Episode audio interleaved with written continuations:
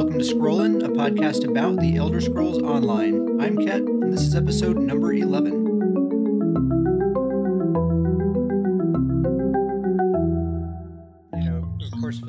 Crack as many jokes as you want, take stuff off topic if you want.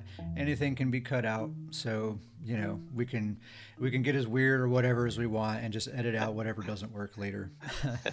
I uh, I always Yeah, we'll just be like, yep, might want to timestamp that. Okay?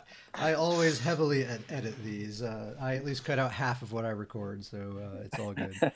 It was uh, funny you missed it, but when you were like, "Hey, I'm gonna run to the restroom here before we start recording," and Icy's kind of after you left, Icy's like, "Hey, along those notes, I thought I just read about the new um, dye color. What was it?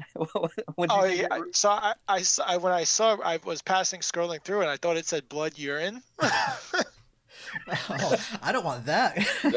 yeah. That's a rough one. no, thank you. You Keep that achievement.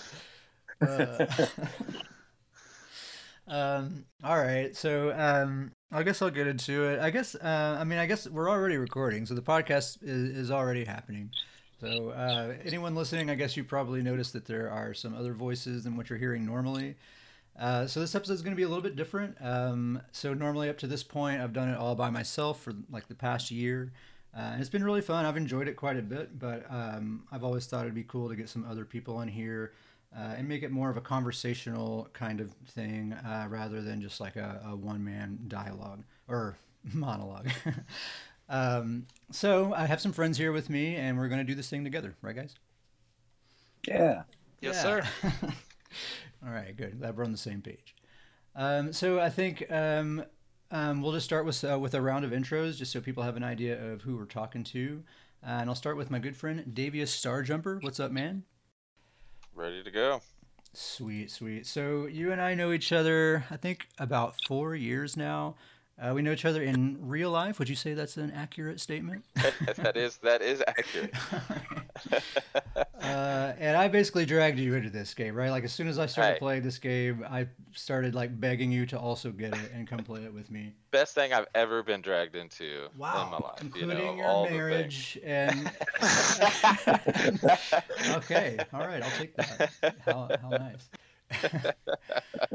um, all right. Well, do you want to just tell us a little bit about like um, what you get out of this game, what you like to do, um, and kind of what your experience has been like? So, um, you know, it's definitely changed. Uh, we've played several years now. We uh, you started a little bit before one Tamriel. I started a little bit after one Tamriel, but um, you know, in the early days, I was very you know heavy into the PVE content, um, and then I don't know. I guess about a year. It's been two years. Two years really switched heavy into the PvP content. Uh, but I still I still enjoy the PVE content, um, and you know I'll still do some quest lines and things like that with characters. But uh, Yeah, yeah. PvP is definitely uh, the priority nowadays. Yeah, for sure, for sure. And and I have to you know get the plug in uh, for Nords you know, okay. of, of being the the tip top tier of uh, of races and in Tamriel. So- Nord Nord Master Race. All I'd have to probably agree with that. ah, see, hey, look, we've already got something forming here. Yeah, it's a great race. Well, I think uh, then uh, you're probably pretty pumped about this expansion then.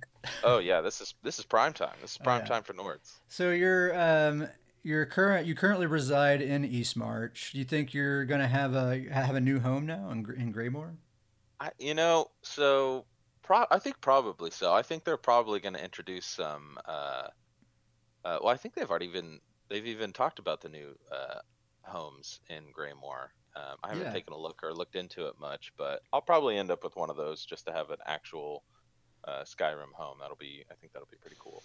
I still have to get a, I still have to get a feel for the quest, you know, because from the sounds of it, it's, it's very one faction of Nords versus another faction of Nords. So Yeah, I kind of picked up Really? on that. Like, oh, the Western Skyrim people Yeah. are they're a little different over there.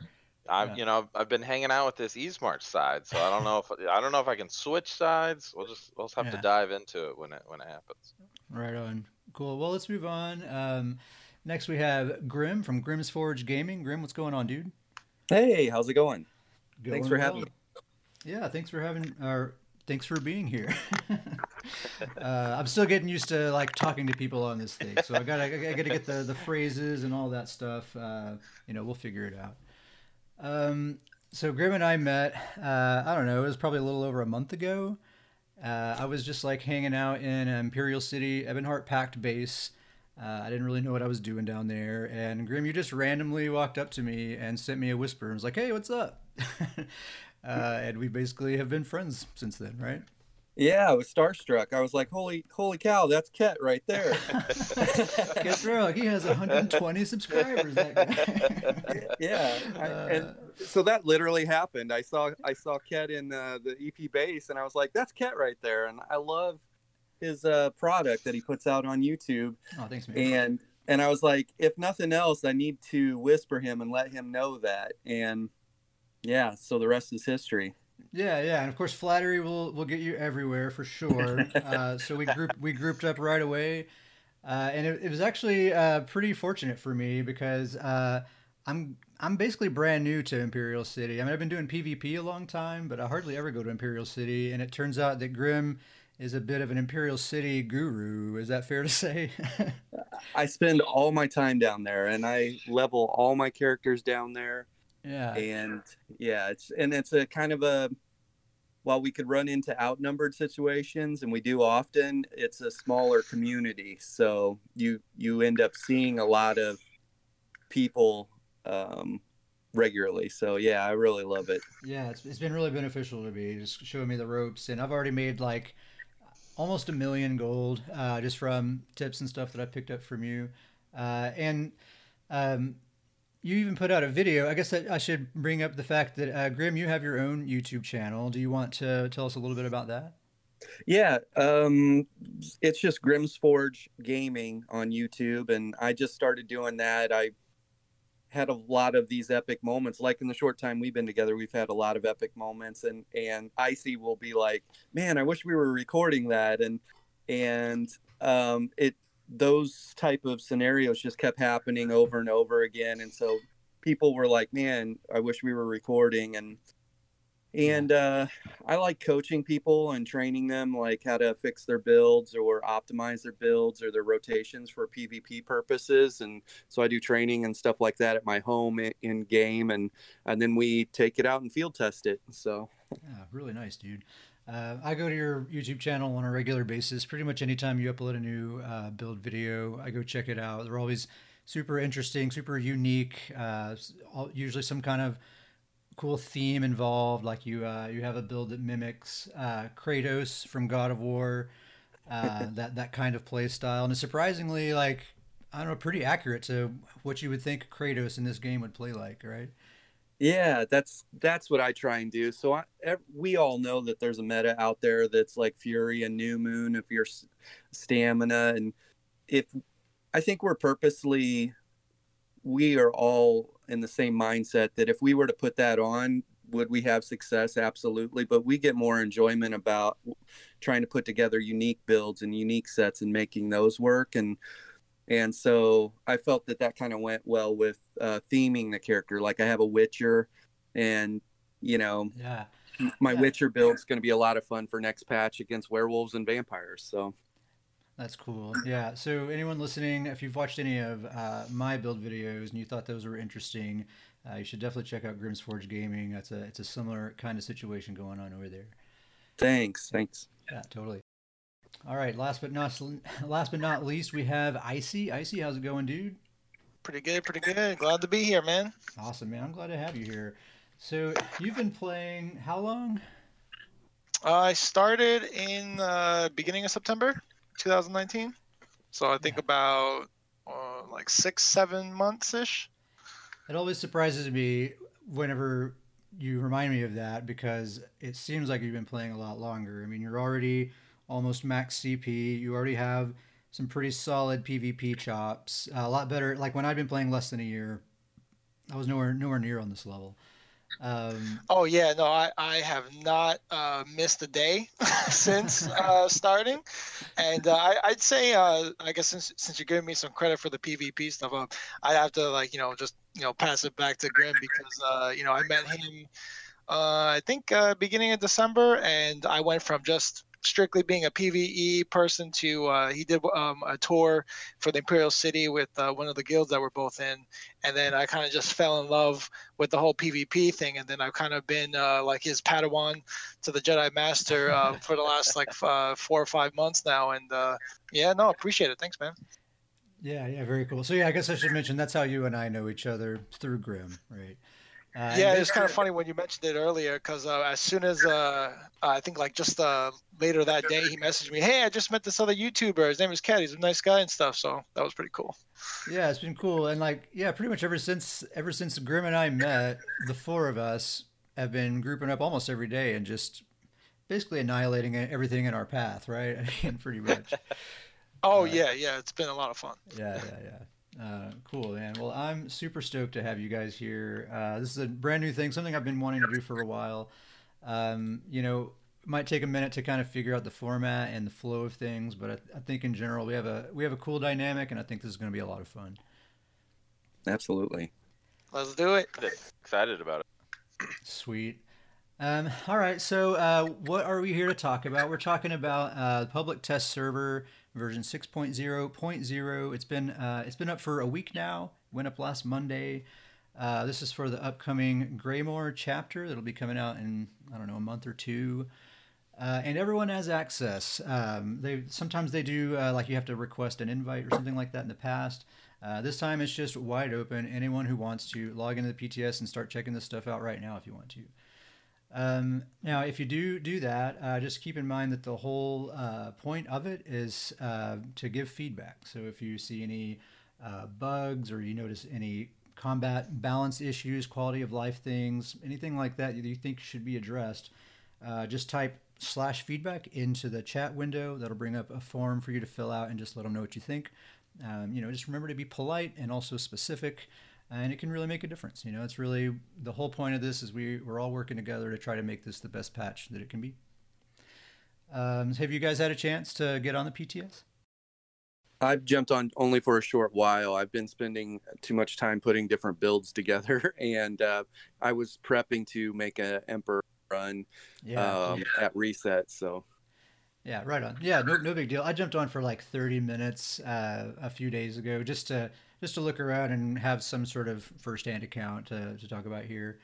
Um, I do have a few observations that I'll just mention really quickly. Uh, first of all, there's a brand new login screen. It looks really cool, very modern and, and clean looking. Uh, I like it a lot.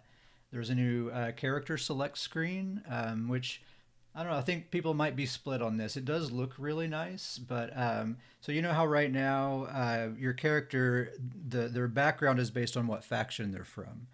So um, the the way it is now is they all have the exact same background, and it's from the new Greymoor zone. So a little bit different there.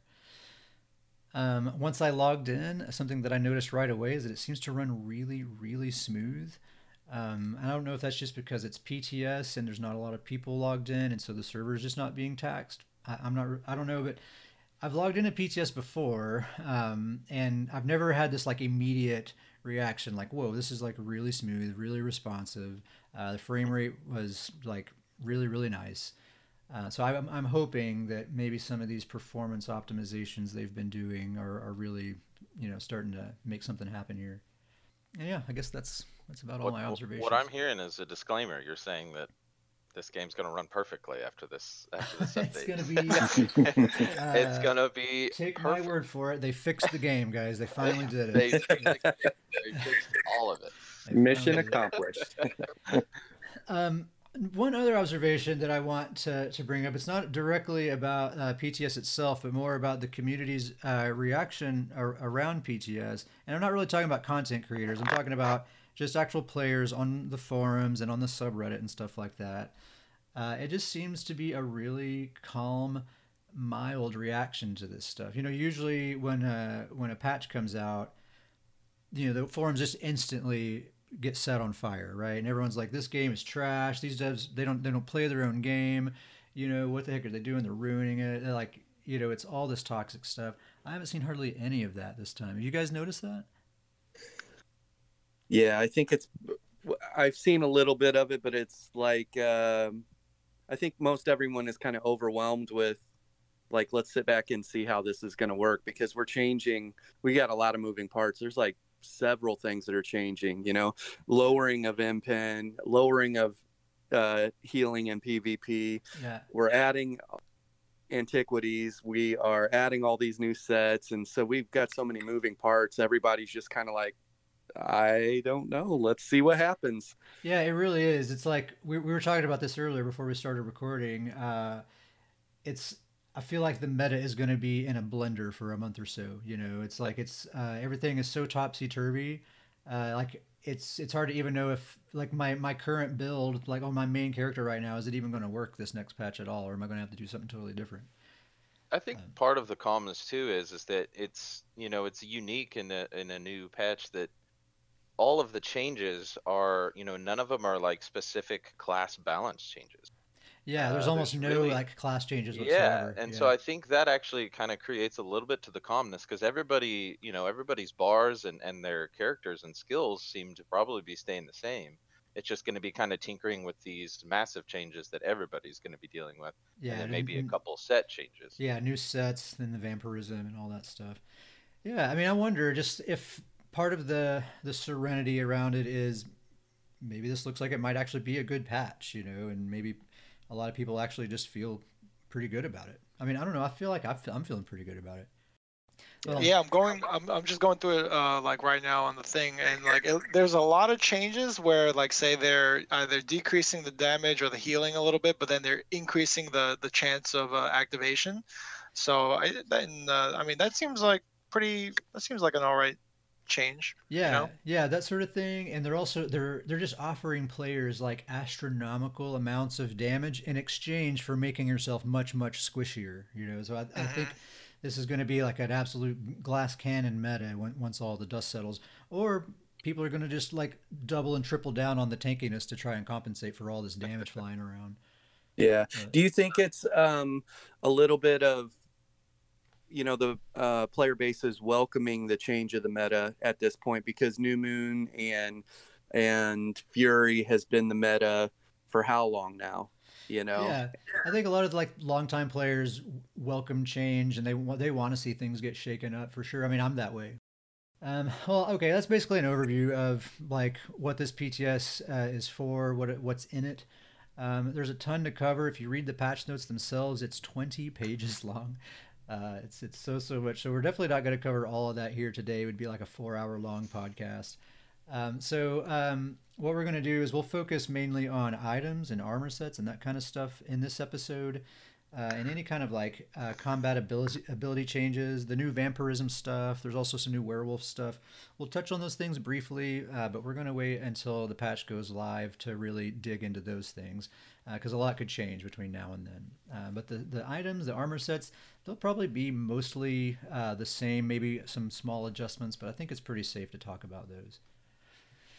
Um, okay, so first of all, I guess we can talk about these mythic items. I'm going to skip over. I know we're, we're following an outline here. Uh, I think I'm going to skip over this like new zone section because we basically just talked about all of that. I think. Um, well, okay.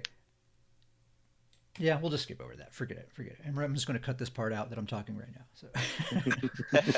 Timestamp it.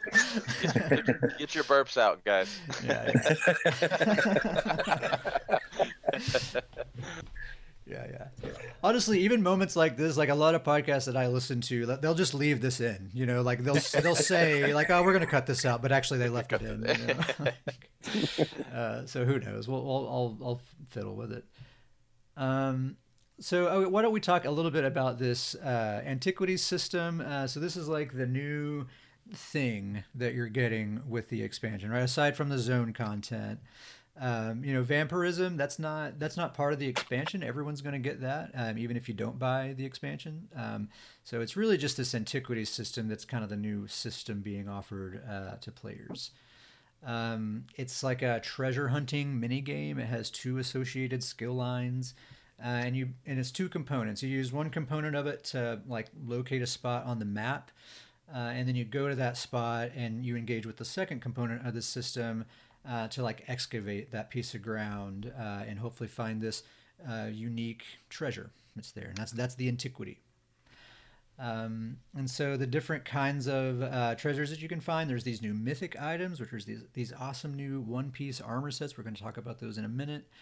Uh, you can also earn a, uh, a mount. It's called a Dwarven Ebon Wolf mount that's split into 17 different pieces. So it's going to be a bit of a grind to get that thing, I think. Um, there's some new style motifs, some new cosmetics, uh, a new siege weapon called a Magica Lance. Have you guys checked this thing out at all? And like any videos or anything? No, I haven't that. seen that. That sounds awesome though. It sounds awesome. I'm not sure what you guys envision in your mind when you think of the word Magica Lance, but uh, I, I watched a video uh, on YouTube of someone using it, and uh, it wasn't at all what I envisioned. It basically looks very similar to a ballista. Um, they like shoot you like place this thing on the ground, and it shoots these uh, projectiles. Uh, but it, I think it shoots five projectiles at a time, and it sort of like spreads them out, kind of like a shotgun. So it covers this like really huge, wide area of ground. And I think they come in elemental damage types like ice, fire, and that kind of stuff. Interesting. So cold fire ballista with an AOE effect. Yeah, yeah, kind of. And it, and it shoots like Conal. yeah, it's kind of like a conal AOE, and the and the projectiles kind of come out one after another, like boo boo boo boo boo, like that. it sounds exactly like that. yeah, so just copy exactly. that. That's that is that's that's that's that's BTS uh, audio footage there. Yeah. Yeah, yeah. I was just playing a, an audio sample just then. pew pew pew. Yeah. Um, Uh, there are over a hundred sellable treasures, over fifty new highly impressive furnishings. Davius, are you excited about But this? yeah, uh, you know I'm pumped. All about h- housing. This guy. Oh yeah, yeah. Got really into housing. Not I'm about about six months ago, but I'm it's it's been a heck of a lot of fun. If you want to know the housing meta, just go check out Davius Star Jumper on YouTube. No, you, know, you don't. He just doesn't just have a visit YouTube. just visit the house and game. Everybody's welcome. um, cool, cool. Um, all right. Well, yeah. That's. I guess that's all I really wanted to talk Well, about for the antiquities. I w- or go ahead. Yeah, I was gonna jump in on the antiquities. I'm actually really uh, excited about antiquities. As it kind of leading up to it, you know, we we we talked a little bit, Ket, about you know, it seemed like um, past expansions have kind of had um, bigger announcements or bigger items, and antiquities seemed new and exciting. We both liked the idea of it, but it didn't seem. We wondered if it was going to be big enough to hold kind of a, a whole expansion on its shoulders. Yeah. Um, but the kind of the more I've read, I've actually come around to thinking this is actually pretty exciting. Um, these new mythic sets, you know, being locked behind antiquities, I think is going to make it pretty huge. Yeah. Um, it's not really, you know, it's not really a craft situation, but the fact that you can get these items only through this, locked behind this, I think is pretty exciting. I also, and we'll, and I think we'll we'll talk about it later on, but um, they're introducing some um, pretty awesome new um, glyphs that are going to be locked behind antiquities. Yeah.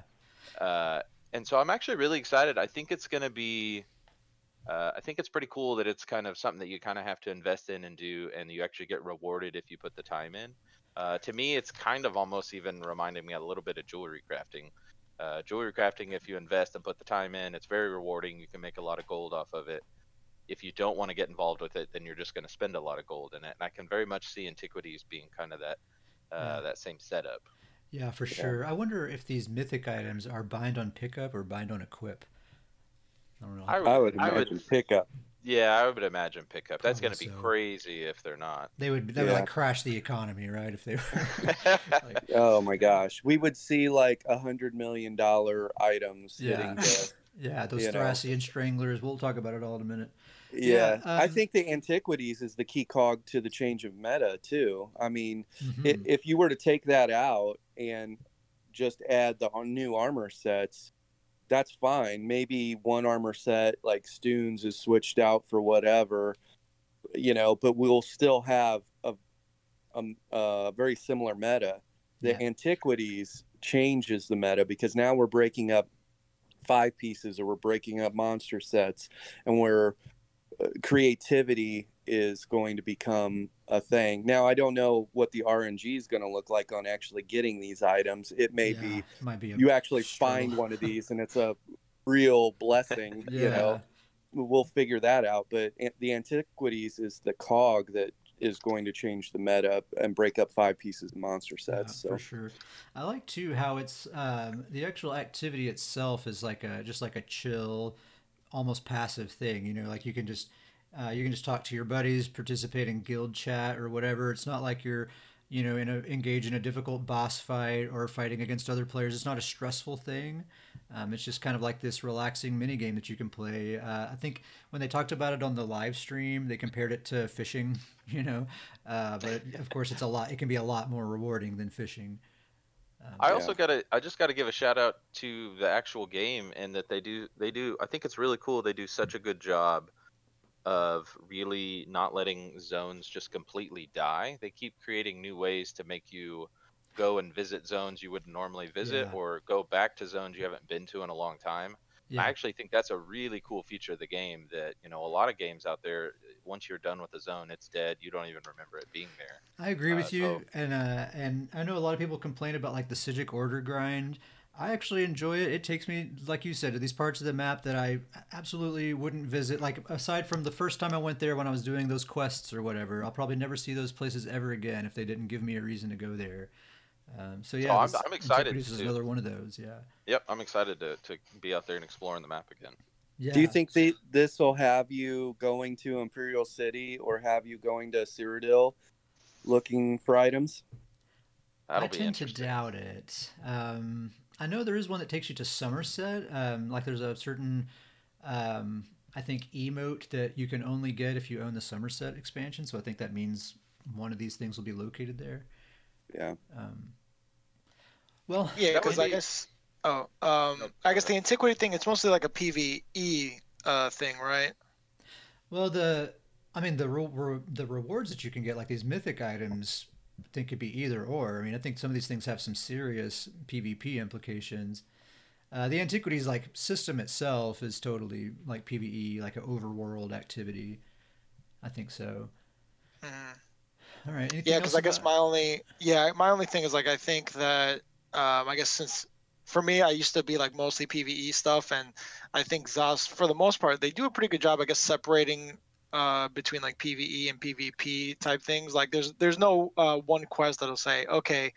You know, here's all your PVE stuff, and now you got to do some PvP stuff. Yeah. You know, it's just like a separate thing entirely. So I, I, I wouldn't uh, anticipate having to, uh, you know, jump into like a uh, like a you know Imperial City or Cyrodiil for to get a like antiquity thing. You know, because like just for me, yeah, I, I would be like, oh my god, this is so overwhelming. You know, like I just want to do PVE stuff. I guess I'm never gonna get this kind of thing. Yeah, and a lot of players feel that way. A lot of PVE players like they hate the fact that they have to go to Cyrodiil to get the Sky Shard achievements and, and that kind of stuff. So uh, yeah, I imagine Mhm. you're I imagine you're probably right about that. Good Yeah. point. Yeah. Um. All right. Is that it for antiquities? Um. Okay. I guess we can get um to talking about these new armor sets. Uh, so we're actually not totally done with antiquities, so because we're going to start with these mythic items. Um, so, like I just said, these are uh, a brand new category of, um, I guess you could call them an armor set, even though it's just a single piece. So it's a one-piece armor set, and you're only allowed to equip one of them at a time. So even if you have all of them, the game's only going to let you put one of them on. Um, I think these are going to be pretty cool, and like Grim was saying, this these items, these specific items here, are really going to be shaking things up a whole lot. Um, so, okay, we'll get into it. Uh, the first one here is called Bloodlord's Embrace, and this is a heavy chest piece. Uh, and I'll just read the description here. Uh, dealing damage with a bash attack places a persistent, uncleansable blood curse on the enemy. Uh, when you block uh, when you block an attack from that blood cursed enemy, you restore 685 magicka, and that can happen every one second. You can only have one blood cursed enemy at a time.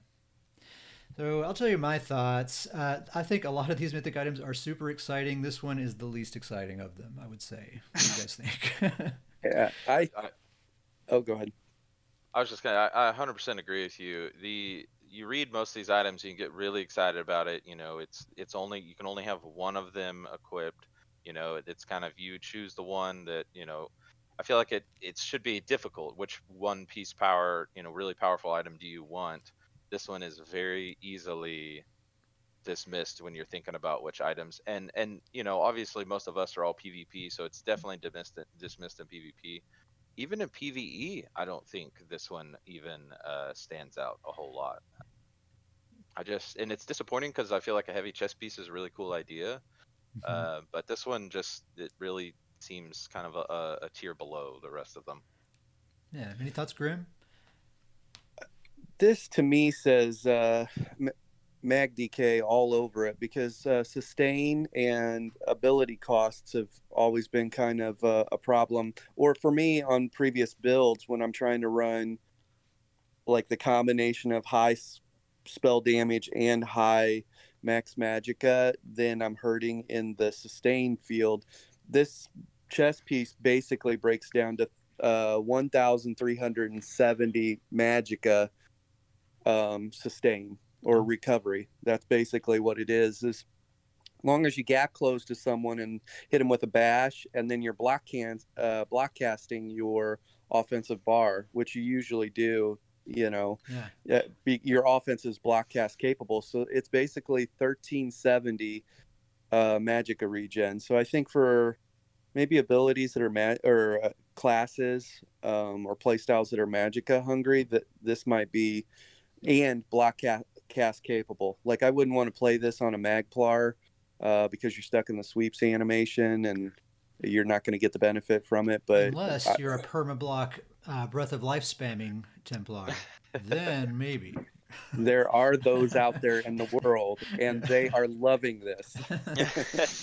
my my worry though is that an experienced player is as soon as they see this thing is on them, they're just immediately going to stop attacking you because they know you're about to start, you know, blocking their attacks to get, you know, sustain. And so yeah, that's the thing in PvP is like as soon as you see a sword and shield, just pull up that block and hold it there. You just go find a squishier target. That's what I do. you know, I'm like, all right, I'm not going to bother with this guy. Yeah. But Um, you put this armor set, let's say you were forced to wear this armor. You were you were going to put a build together built around this. Um, we could put a build built around this this thing and be a uh, Yeah. a force out Leeching on the plate, field. Legion Yeah, Plate has a oh, yeah. similar kind of thing. Um, yeah. All right. So it's not it's not useless by any means. I, I don't know. It just seems like uh, just like a boring idea for a mythic item. Like this mythic item, there's like so rare, it's so valuable. What does it do? Oh, well, when you block, it gives you magicka.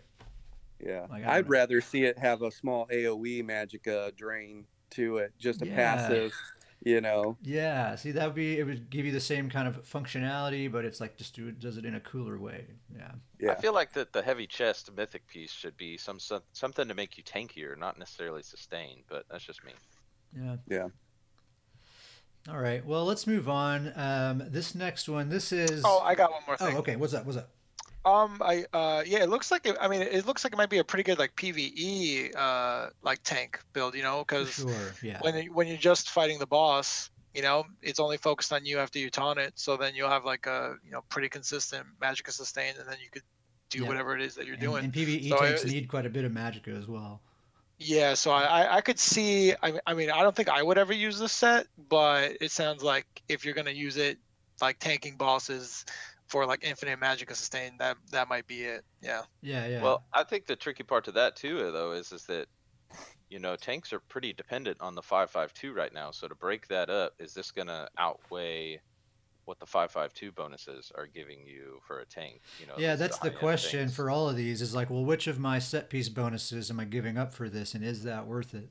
Um, Mhm. Yeah, just I'm wondering how many people are going to be like, yeah, I'm willing to give up my monster set for this, or, or whatever.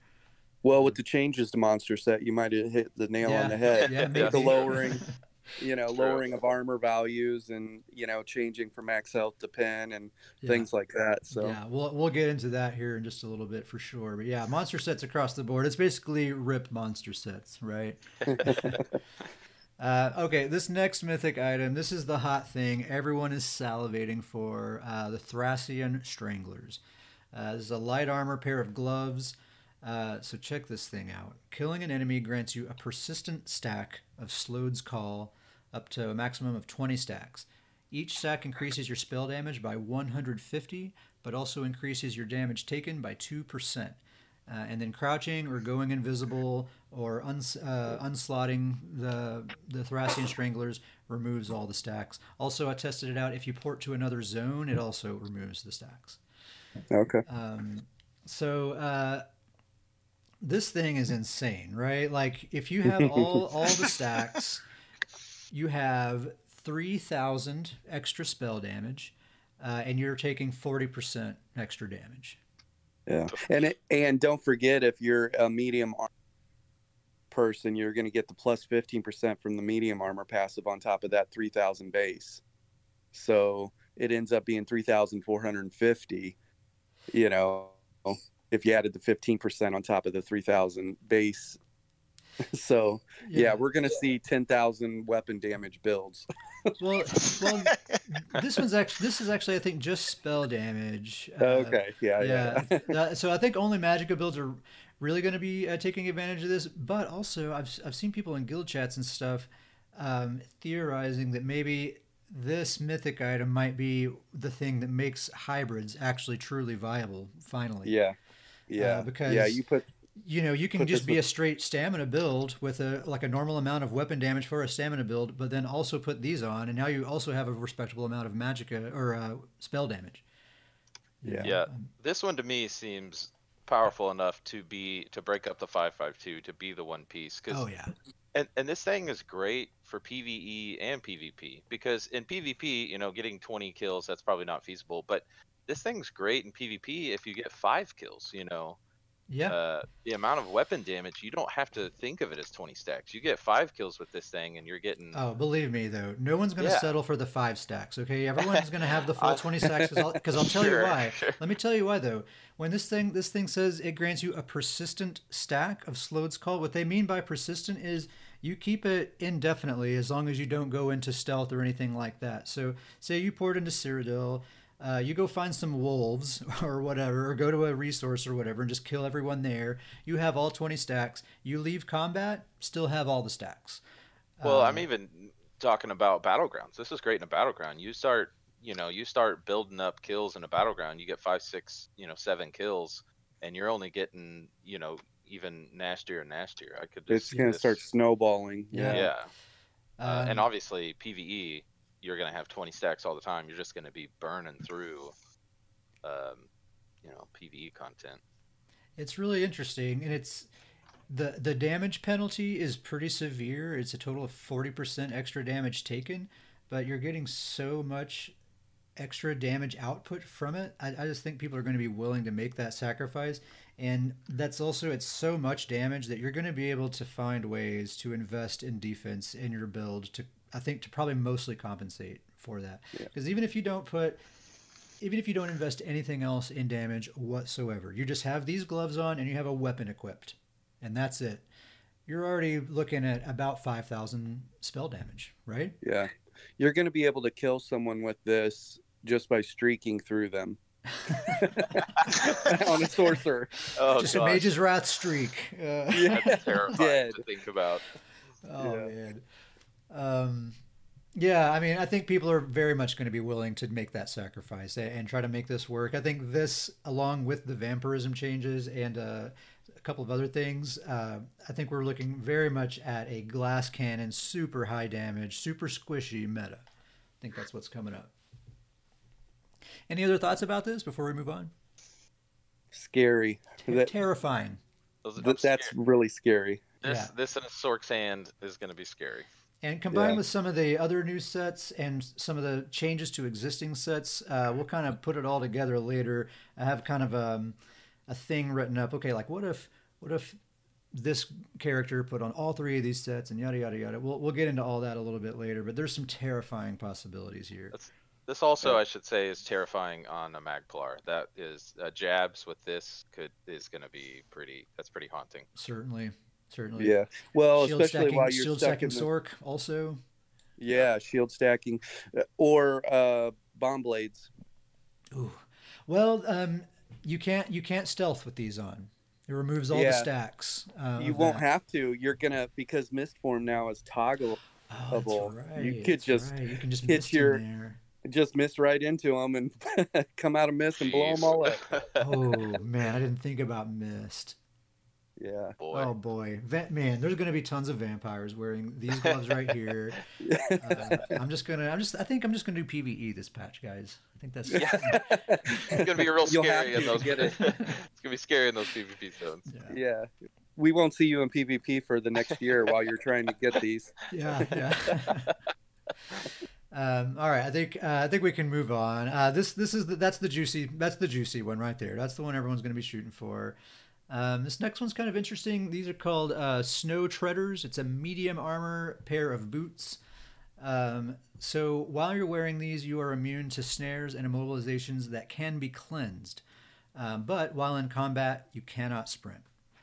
Um, so I think what they mean by it can be cleansed is basically it's not a ground effect, right? So if someone hits you with crippling grasp or bombard, you know, and you get immobilized, um, well, actually, you're not going to get immobilized. You're immune to that. But if you run through, say, caltrops, I think you're probably still going to get snared in that case. Does that sound right to you guys? I don't know. I, I mean, is moving through caltrops going to be similar to if you were in mist form and you could just truck right through them and it not affect you at all? Well, I, I'm just curious because it says you're immune to snares and mobilizations that that can be cleansed, and I don't think you can Ah. actually cleanse caltrops. You know, you're just There you go. it. Um, Yeah. So I think if you're running through a ground effect, that's still going to happen, and I think I don't know. I feel like you should be immune to those too, though. If you if you can't sprint at all while you're in combat, I feel like that's too much of a penalty to only be immune to certain snares and immobilizations, but probably most of them, like in a battleground, for example, most of the time you're being snared and immobilized by ground AoEs, right? There's caltrops and wall of elements and all this junk on the ground that you're constantly wading through. So if these, I would be willing to give up the ability to sprint to to not have to deal with that crap, you know. Um, Yeah. But I don't think I would be willing to give that up just for for what this is offering. Yeah, I mean, I, I wonder if this is gonna, you know, all those people that heavily rely on immovable potions, like, is this something they're gonna be looking at, or is this, or you know, those other builds that are just, you know, there's a lot of builds out there that their regular speed isn't is about, you know, is fast enough to where they don't even need to sprint. That and is something I if- thought of. Is like you could be a wood elf with like swift jewelry, uh, medium armor. Uh, well, I guess medium armor doesn't really matter, but um, you know, with a bow, you could stack speed that doesn't involve sprinting, uh, Yeah. and maybe get something out of this. Yeah, That's that seems kind of what these would be. That'd be kind of the for those those type of builds. I could totally see that. that. Yeah, I could totally see that. All right, we'll move on. Um, this next one, this is one that I am super excited about. I'm sure you guys uh, can can predict that. Uh, it's called Ring of the Wild Hunt. Uh, so it's a ring. Um, so when you wear this, it increases your movement speed by 15% while in combat, um, and it increases your movement speed by 45% while you're not in combat. Um, so that's awesome. So 45%. So major expedition gives you 30% extra movement speed. All right, and this is just a permanent 45%. By the way, sprinting gives you 40% movement speed. So this is faster than sprinting. And it's just active all the time when you're not in combat. That's wild to think about. Even the 15% when you're in combat, that's equivalent to um, three swift jewelry pieces. I was gonna ask you about that. What this compares to? Because I know you run Swift Jewelry, and so what is this? Uh, and you could you could run the Swift on this ring. Um, yeah, so if your if your jewelry um, is all purple, I think you get five percent movement speed per piece of jewelry if it's all swift. So it's fifteen percent total. So this is equal to that. Um, so I mean, if they were gold, it would be more than that, but whatever. Um, so my my Stamplar is a is a roly poly fully uh, speed capped build. Um, she uses bone uh, bone pirate, impregnable armor, and troll king, all medium, well fitted, with one infused piece of jewelry and two swift pieces of jewelry. Um, so I think I'm thinking my new build is I'm going to drop troll king, probably do a one piece blood spawn or something like that instead. Uh, and then slot this ring. Still do Bone Pirate and Impreg with a with a one piece monster set. Uh, slot this ring for the movement speed. Get rid of the swift. I'm going to do infused all across the board. Um, so I'm going to overall be, I'm going to have faster movement speed. Um, you know, aside, I'm, I'm still going to be speed capped, but when I'm not sprinting, I'm going to be faster than I am now. Uh, I'm going to have more damage. I'm going to have better sustain. Uh, I'm just giving up that Troll King, so I'm not going to have uh, quite as much healing, but this is a Stamplar. It, we have pl- plenty of healing. Uh, so I think I think I'm pumped about my and Stamplar is my, my PvP main by the way. So I'm super super pumped about about this setup here. And with the change to Troll King, it wasn't that big of a loss, anyways. You Yeah. probably would have made a move some a different direction. Yeah, Troll King's getting nerfed anyway. Um, so yeah, man, this is I'm all about like fast and speedy builds. Like they made this for me, you know. I think that's awesome. I mean, I think that's the perfect example of this, right? Is that this is you're clearly this is this is better than the five five two setup. You're gonna break that up for this, and and it's gonna come out ahead. I think that's exactly what these should be, Yeah, uh, and that one that one's doing it right there. Yeah, absolutely. And I like, uh, I, I like, yeah, I kind of like the point you were making. Like, monster sets are just kind of an option now. You know, it's not like this is what your build has to be. Uh, it's just like, you know, there's there's all these different options. There's monster sets, there's five piece sets, there's arena weapons, there's mythic items, and man, you can mix them up in in a ton of different ways. And who knows what people are going to come up with. Really cool. All right, we'll move on. This that man, that's the one that I'm super pumped about. Um, we'll move yeah, on. Yeah, me too. Um, this next one is called Malacath's Band of Brutality, and I think a lot of people are pumped about this one too. Uh, this one increases your damage done by 25%, uh, but you cannot deal critical damage.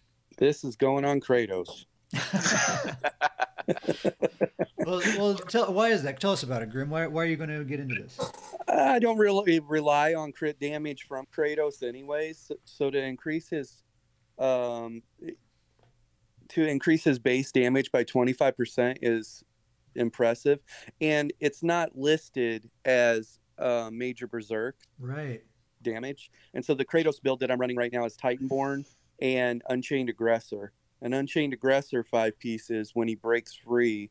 He gains major berserk, so 25% additional damage so you're for doing 50% additional Fifty damage? percent, yeah. So uh, I just picture him breaking free and then leaping on a Zerg, and you know they're gone. yeah, they like all their just their get char- deleted from their the server. characters are actually deleted from the server. They can no longer play them. Uh, ZOS They go back to- their account automatically. They go back to the main menu. They can't. That character's just not on the list. Uh, Yeah, it's just gone. Kratos killed. You know, uh, something I've heard uh, brought up about this is um, monster sets. So monster sets already don't crit. So uh, if you rely on or proc sets, I mean proc sets already don't don't crit. So if you rely on proc sets for a lot of your damage, there's zero downside to this. They're just they're getting nothing but a benefit. Um, so that that's an interesting thing too. I see this being really good in battlegrounds specifically too. You know, because in battlegrounds without CP, you're always balancing. You know, what am I going to give up with the build because I don't have CP to go and get all the builds, and Mhm. so this easily lets you give up all. You know, specking into crit at all, and just throw this ring on there, and you don't have to worry about crit at all. It's interesting to think about because, you know, I think the way it is right now, a lot of players don't really invest a lot in crit in PvP because they figure everyone's wearing impen. Uh, I really just want my raw damage to be really high. Um, but, you know, um, crit resistance is getting nerfed this patch. So I, I wonder how that's going to pan out if people are going to kind of start gravitating more towards crit or if it's still going to be like more like of a raw damage kind of kind of meta. That's a really good point. think about the Yeah. trade out right now too. When you pick up New Moon, uh, it has no max stat in it.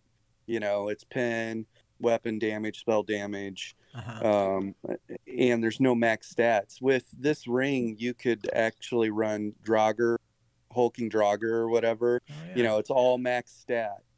Or you can run Crafty Alfiq or whatever. You know, Mhm. well, for this one, it would be, yeah, you could run either or, I guess. yeah, it, totally. it doesn't specify the damage. So you could run a max stat and just get a flat 25% extra damage output. I think that that opens up a, like, if you look at the Mag- Magicka DK builds that are running Crafty Alfiq and they're running um, uh, Bright Throat's Boast. Mhm. You know, those two sets together, it's like just a ton of max stats or necropotence, ton of max stat, and you're relying on the max stat to increase your spell damage.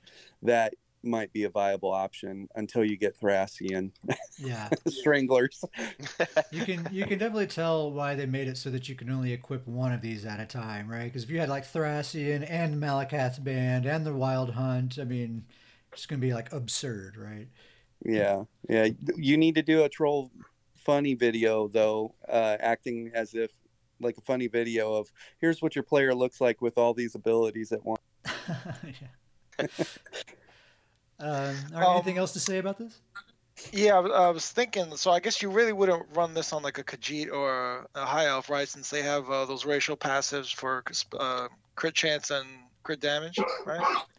Um, I think it's just Khajiit that has that. Um, I can't quite remember, but yeah, I mean that, that makes sense because if you're if you're picking a Khaji- Khajiit, if you're choosing it for their passives, if that's the reason you're a Khajiit, then uh, you're kind of choosing that crit is like the thing that you're investing in there. So yeah, I, I think yeah, if you were a Khajiit and that's the reason you chose a Khajiit, then it probably wouldn't make a ton of sense to invest in this because it's kind of going against what your race is all about. Yeah, I'm thinking probably like orcs since they have like uh, I think increased weapon damage. Uh-huh. Um, that'd be that'd be a really good Yep. combo between. Dark Elf. Uh, Do you think this is going to be a set that doesn't show up in your spell or weapon damage? It's on this item. It's only going to be in the tooltips themselves, or that, not that would even. be my assumption that your, your like ability tooltips would just reflect that. Um, yeah, that's what I would assume. Oh, it's that's kind of how they do these damage buffs already. Is Mhm. it you just see it on the tooltip? yeah. That makes sense. All right, we're going to move on to the last of the mythic items. I'm actually really excited about this one too. Uh, this one's called the Torc of Tonal Constancy. Really cool name. Um, it's a necklace. So uh, this one, while you wear it, um, while your stamina is less than 50%, uh, your magicka recovery is increased by 450. Uh, and while your magicka is less than 50%, your stamina recovery is increased by 450. So it's this back and forth kind of thing. Davis, this seems like a set that you would be interested in. You're, you, Uh, yes. Yeah, I'm- do you want to talk about set. it for a second? Yeah. So I one just kind of your point was too earlier is that you know it seems like hybrid builds might actually be a possibility in this. This 100% I feel like speaks to that. Um, Yeah, but certainly. I, uh, you know, on my main I run uh, well just just really there's so many characters out there that you know you have your main stat, but it's still nice to have the sustain on the other side. Oh, yeah. Uh, oh, and yeah. this is fantastic. Fantastic for DK. Um, uh, I run a main uh, that on the side I do a a Magicka Templar tank, but this would be great for that setup just because I do a Magicka tank yeah. um, for PVE content. Um, there's just there's this, this one just seems really fun. It seems like there are a ton really of applications rewarding. for it. Yeah. Seems like uh, I mean, my- even Go ahead, finish your thought. well, I was just gonna say, even it, you know, even on Magicka builds in PvP, it's always great to have stamina and Always. to have that extra recovery just constantly happening. I mean, it's I think this is great, and a lot of stamina builds uh, for their you know major resolve buffs, they're having to use Magicka, and so you kind of always have to default to that, and so um, yeah, I, Yeah, I, I think I, this one like stamina builds could even like um, almost abuse it, right? Like you could just build it in such a way, like you know, what, I don't need any magicka, so I'm just going to spend it all the time, so I can have this stamina recovery constantly going. Uh, my first thought is uh, sorcerers. So uh, both Magicka and stamina sorcerers, they use dark deal or dark exchange. So think of like a, a magicka sorcerer. Um, their Magicka gets low, and then they start using uh, dark exchange to trade stamina for Magicka. Uh, right, and that's like their the primary way they sustain themselves. Um, and so you know they're tr- they're spending stamina. Their stamina bar is getting lower and lower and lower. Uh, when it drops below fifty percent, now their magicka recovery shoots way up. So they go back to using their magicka, attacking or going on defense or whatever they're doing. Uh, and so their magicka pool drains, uh, and then their stamina recovery shoots way up, and they can go back to trading stamina back for magicka. Um, and then Stam Sorks, they do the opposite of that with the Dark Deal, right? They're trading magic over stamina all the time, and this would work exactly the same way for them. Yeah, yeah. That that's gonna make the that's gonna make sorcerer class pretty scary. Yeah. That that right there. Oh yeah. I also Well, I could think- see uh, like a stamina Nightblade making good use out of this too, because they, they rely on magicka quite a bit. I think you make a really good point uh, about stamina classes kind of abusing this. Is that you know a lot of those stamina classes out there for that major resolve buff, they can just burn right through. Just you know maybe spam that twice so that you have that uh, stamina recovery up.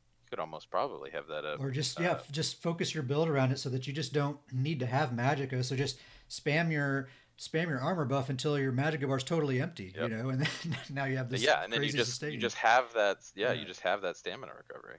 yeah, cool. Yeah.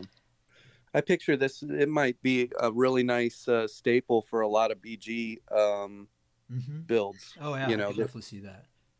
Yeah. Yeah, I definitely see this one making it on some builds for for sure. I like this a lot. Um, all right, that's it for the mythic items. I actually need. I had too much coffee. I need a quick restroom break, guys. So give me just one second. I'll be back.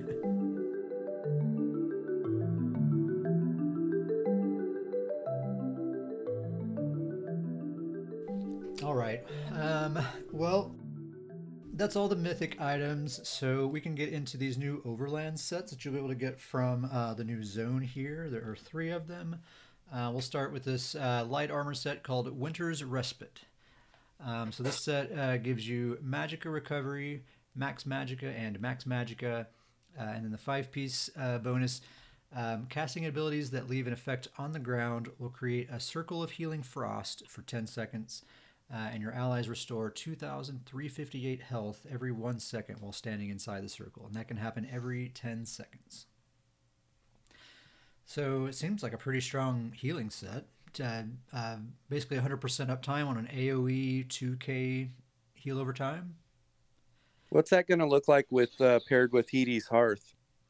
Well, that's a great question because um, there's some key information missing from this description. You know, so it's, it's hard to answer that because uh, how big is this circle? I think is the the question My I want to know. question. Yeah. Because that sounds amazing if it's like a 10 meter big circle or something like that. Um, but it would be really lame if it's only like a five meter circle. So I feel like I need to know that before I know if the set is even any good or not. Yeah. So- to me, this uh, I'm not super intrigued by it, but to me, this would best go on a uh, a Magplar healer because as soon as you throw extended ritual down, if I'm reading this right, you're immediately it's just going to double down every time you throw an extended ritual down. Yeah, I think it would. Uh, I think it would work really well on my uh, warden healer. Uh, she basically has nothing but like ground AOE hots. Good Uh, point too. so uh, I think it would stack really, really nicely with that if it's if it's a decent sized circle. Um, so I'm definitely going to be keeping my eyes uh, eyes open and see if you know if it's a good sized circle. I honestly might try to work it into a build because that uh, a constant 100% uptime on a on a 2300 hot seems pretty nice. Um, I'm thinking. Uh, I like. I have a strange feeling. I mean, I don't think it's gonna be 28 meters like the ritual, but I think it might be like a Grothdarr, uh, like AOE radius, or maybe the the Chokethorn uh, Yeah. little totem heal. I think. I think it might be like that kind of. Uh, Yeah, I'm hoping it's uh, at least as big as. Healing Springs, right? The the resto staff ability, that circle. I'm hoping it's at least that big. I think that's like eight for or ten a, meters. for a gear set. yeah, Uh, that sounds. Uh, that sounds pretty big, man. even like even that like- one sounds pretty big. yeah, maybe. Well, I hope it's big enough to be good. That's all. What's it look I- like on a damage dealing type build, like a, a Magplar or not a Magplar, a uh, Mag DK, you know, and you're laying down your elemental blockade or something? Does it need to be? It doesn't specify that it needs. I know you'll Yeah. be doubling down if it's a healing effect, but right. Yeah, it could be like if you're really damage focused, and this could be like your your defense solution. yeah, Oh, so I guess if you threw the caltrops down, like that would also Yeah. meet this requirement, right? yeah, totally. Yeah. Huh. Or, or if you're a, a uh, Magical Warden and you do the ice on the ground, um, Mhm. that's you know stuns everybody like you go you're offensive based and you don't have a lot of healing in your kit you know this this kind of supplements that And uh, it's a circle of healing frost, so it certainly thematically suits the warden. Cool idea. Yeah, I like it. Uh, if it's a if it's a good sized circle, I honestly might just farm a set of it and keep it in the inventory just in case. Keep it in like in the bank. I wouldn't be surprised if this got like somewhat nerfed because I would I would anticipate it, you know, getting the Daedric trickery. You know, it's like uh, you know active for 10 seconds, and then you have a 10 second uh, window before it can cast again, and then same thing with the Thurvokun nerf that they're doing now from 8 to 16, so you have an 8 second window. So I wouldn't be surprised if this uh, the next patch after this got a uh, a 10 like if it was once every uh, 20 seconds, so there was a 10 second timer yeah. in between. Probably, if people actually start using this set, if it actually turns out to be good, and a lot of people start using it, then that probably is exactly what'll happen.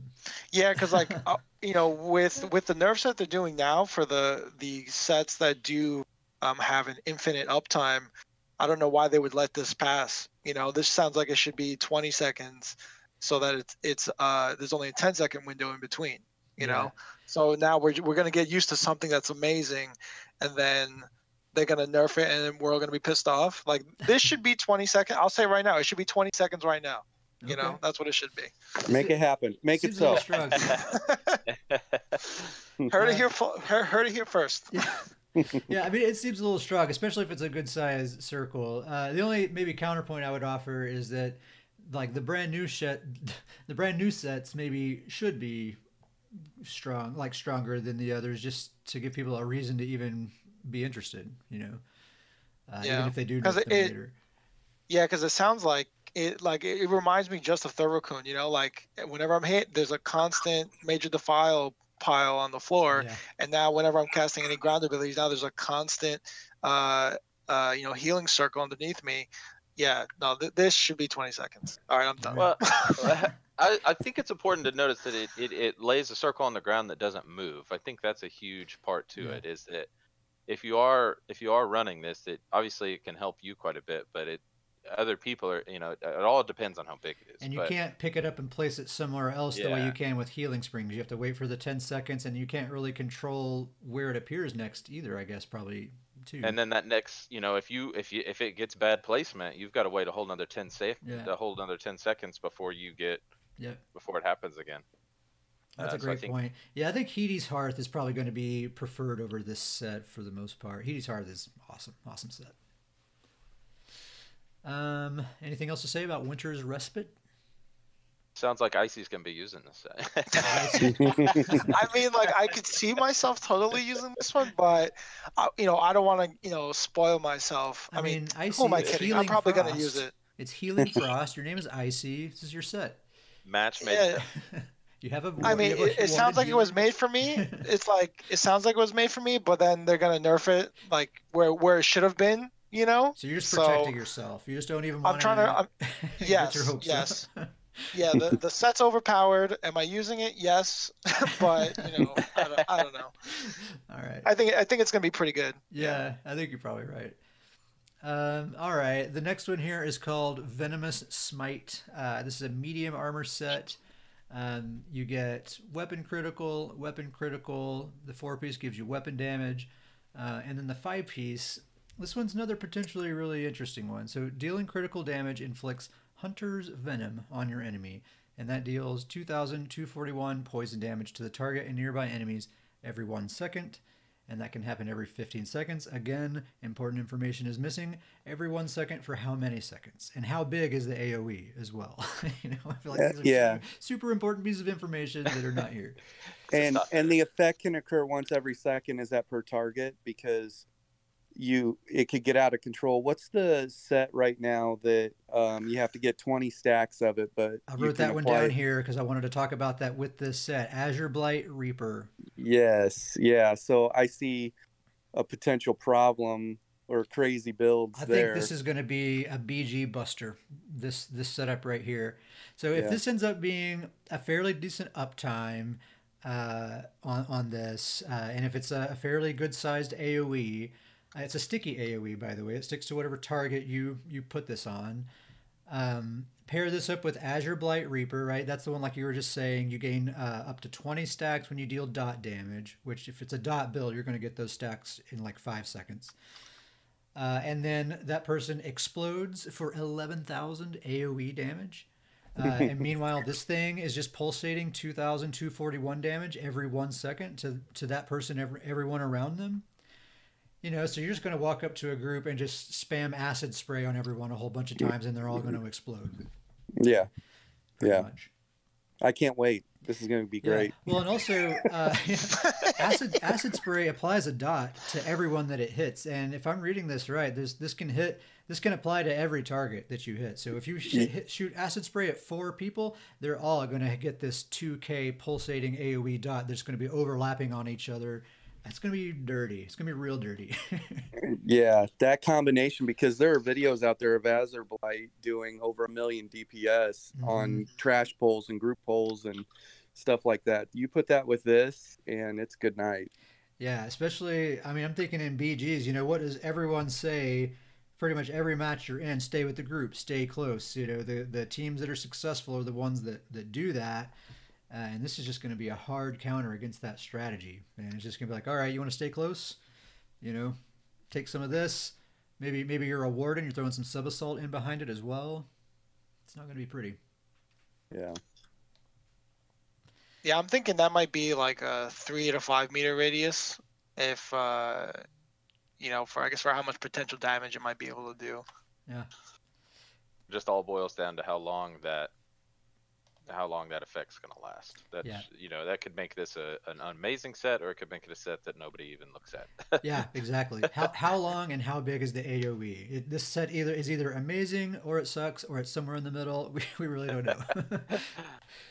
uh, all Yeah, and I guess I guess depending on how rampant it, it becomes, you know, maybe you'll start seeing people actually running cleanse more often for those uh, group AOE I uh, could see clean- that. uh, cleans. Yeah. Harking back to the dot meta not that long ago. I don't wanna what's your guess? My, my guess is going to be 10 seconds on it because it's got a fif- it can occur every 15 seconds. I So could, do you I think could it? believe that. I could see Yeah. ten seconds. I, I my guess is five seconds, but maybe I'm I'm being a little harsh with it. Yeah. Yeah, we'll see. I don't know. I have, I have a feeling that's it's probably OP is my guess, and it's probably going to be used a lot. Um, all right. Uh, the last Overland set is a uh, heavy armor set. It's called Eternal Vigor. Um, it gives you magicka and stamina recovery, health recovery, and then the five piece uh, gives you a line of max health. Uh, and also 337 stamina and magical recovery while your health is over 50%. 1011 health re- uh, one, I'm sorry 1011 health recovery while your health is below 50%. This seems like another Davius set to me. Love this. this is I was just about to say this is one of my favorite sets of the new sets that I, I've looked over. Uh, I love I love this new thing that they're doing where it's with the, it affects where your health is at above or below. Oh yeah. Uh, and I love the fact that you're getting diversity from one set. You're getting multiple things that you need at certain times. Uh, you know, while your health's up, it's all about recovery. You're doing your abilities. While your health's down, uh, a little bit of survivability to get your health right back back above 50%. I think this is. uh, I think this is you great. have a build that uses um, Ancient Dragon Guard, right? Yeah. Yep. Uh, it's a similar kind of set, right? It gives you uh, a damage buff when you're over 50% and a resistance buff when you're below 50%. Right? I think this pairs great with that. I mean, I Yeah. think the, I think this is a perfect pairing for Ancient yeah, do you Dragon think you're going to do that? Like pair those together? Yes, yes. I I have uh, I I I've already made plans. To It try to seems pair like they're two made for each other because like Ancient Dragon Guard gives you damage and defense. This set gives you sustain and defense. Yeah. so you got all the bases covered with these two sets already. So just whatever mythic item or mon- monster set you want to throw into to the mix, and you're good to go. Yeah, think about throwing a Torc of tonal constancy on that build. Yeah, yeah. exactly. Man, you could have some crazy stuff going on. Man, that's a lot of like Uh, weird math the server's having to do too.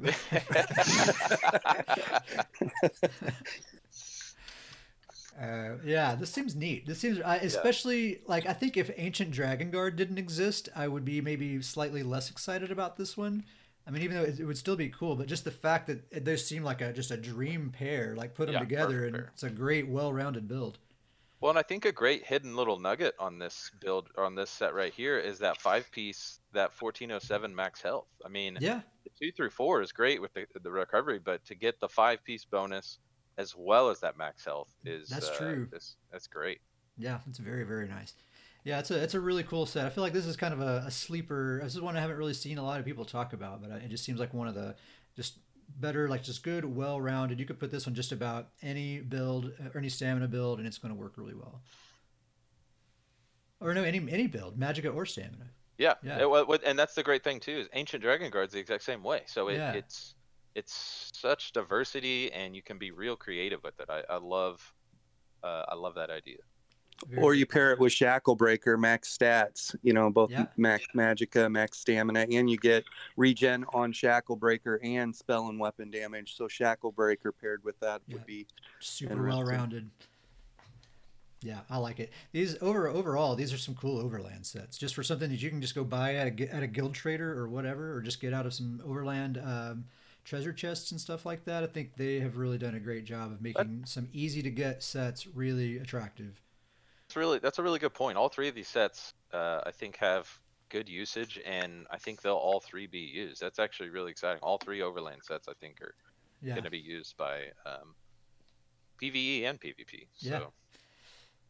cool. Um, well, that's all the overland sets. Uh, next up, we have uh, three new crafted sets, uh, and the first one. This is the biggie, guys. All right. Uh, Stuhn's boy. favor. Oh boy. All right. So uh, the two piece gives us weapon and spell damage. The three piece gives us physical and spell penetration. The four piece gives us yet again weapon and spell damage. And then the five piece, man. I don't, I don't even know if I if I want to read this. Increase duck and cover, duck and cover. increase your physical and spell penetration by 13,355 against off balance targets. Uh, What are you guys' thoughts about 13,355 penetration against off balance enemies? Uh, let's start with Grim. Grim, what do you think? Um, you know, I'm watching other content creators and they're they're doing a really good job with testing this right now and right now this is coming in 17 if you were to take a, a mall um a mall for this or a mall for new moons this this is performing 17% it's doing 17% more damage than new moon Wow. and Outrageous. that's that's scary and people skilled pvpers don't have a problem getting their target off balance so i think Yeah. this is going to be an example of seeing people absolutely deleted absolutely you know. deleted. Yes. yeah take flight goodbye I mean, so So- we have dizzying swing sets people off balance. Um, Templars have toppling charge. Wardens have cliff racer. Dragon Knights have flame lash. Night blades have surprise attack. Uh, there's the champion point tactician passive. Am I missing anything? Uh, there's lots of ways to set people off balance, right? I think Yeah. basically everyone is wearing this set. This is the meta set next patch right here. yeah Probably this it's scary um, Fury, New Moon Acolyte, um, Balorgh is getting a bit of a rework. That's probably going to be in there, or um, or possibly that new mythic item, the the twenty five percent bonus damage one. Uh, absolutely terrifying. as Yeah. as much as I was saying I liked the last set we talked about in the Overland, the Eternal Vigor, I dislike this set that much. Uh, I just I feel like that this is just New Moon Acolyte all over again. You know, I- yeah, it's basically it- so it's- good. Why ever use anything Yeah. else at all? It- it it totally goes against creativity, It which overshadows it- everything else and the in the entire patch, basically. Yeah. all those Overland sets. We said how great they were, how they you know inspire creativity, and you can everybody's gonna be changing it up.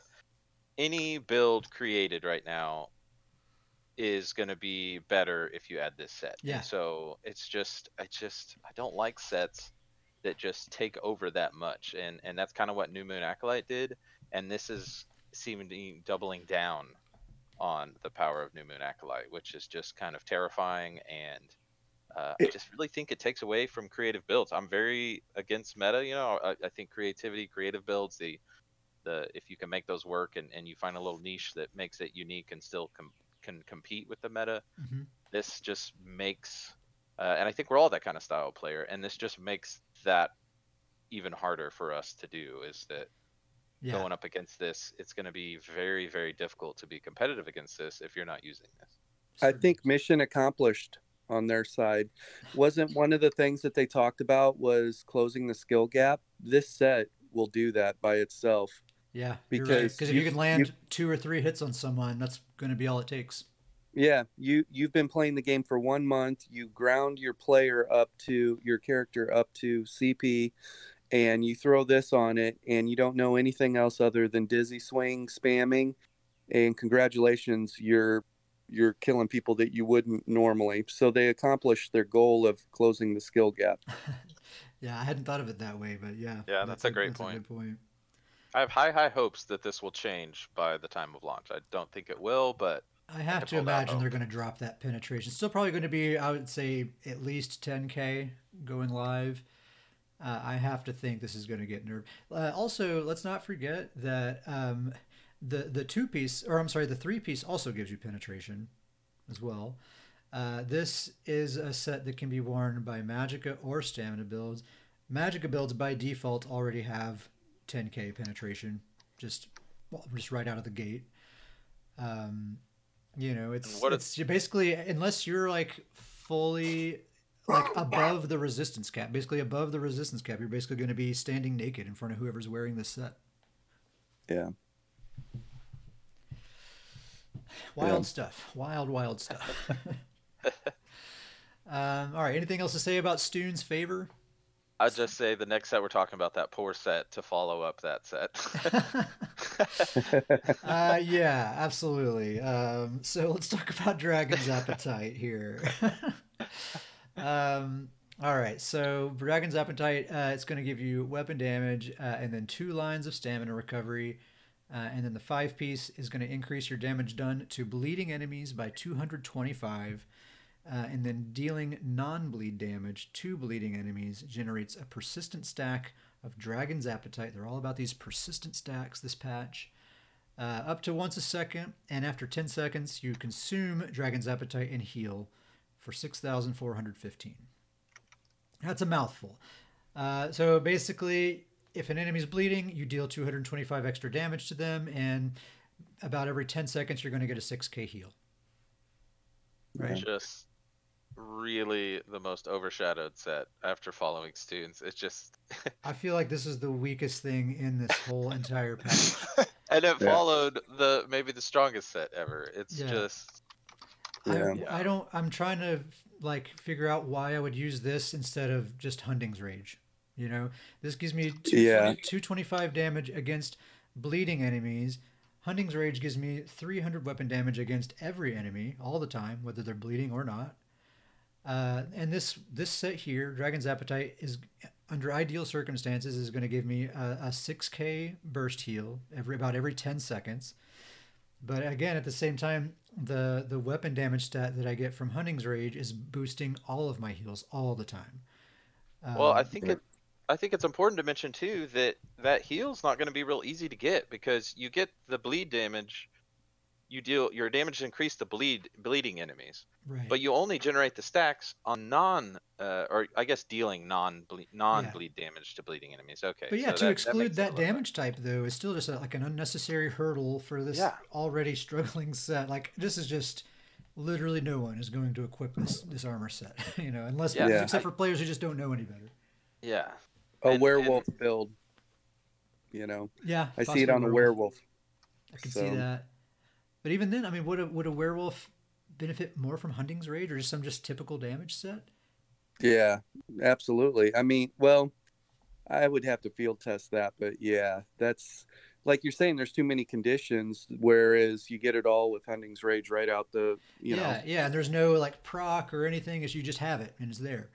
And that's not even that strong of a heal i mean it's Mhm. it's a pretty weak heal and even doubling down on the weakness of it in uh in pvp so Yeah, 3,200 heal in PvP. That's yeah that's that's nothing Super weak. that's one one vigor tick, not even, you know. Surely this set will be buffed before it goes live, and surely Stuhn's Favor will be nerfed, right? Okay, Can we just ask that of the universe? let's let's hope for that hey I'll, I'll give dragon's appetite it's a cool name cool name for a set Good i will give name. it that Good name, Yeah. dragon. That's a hungry dragon.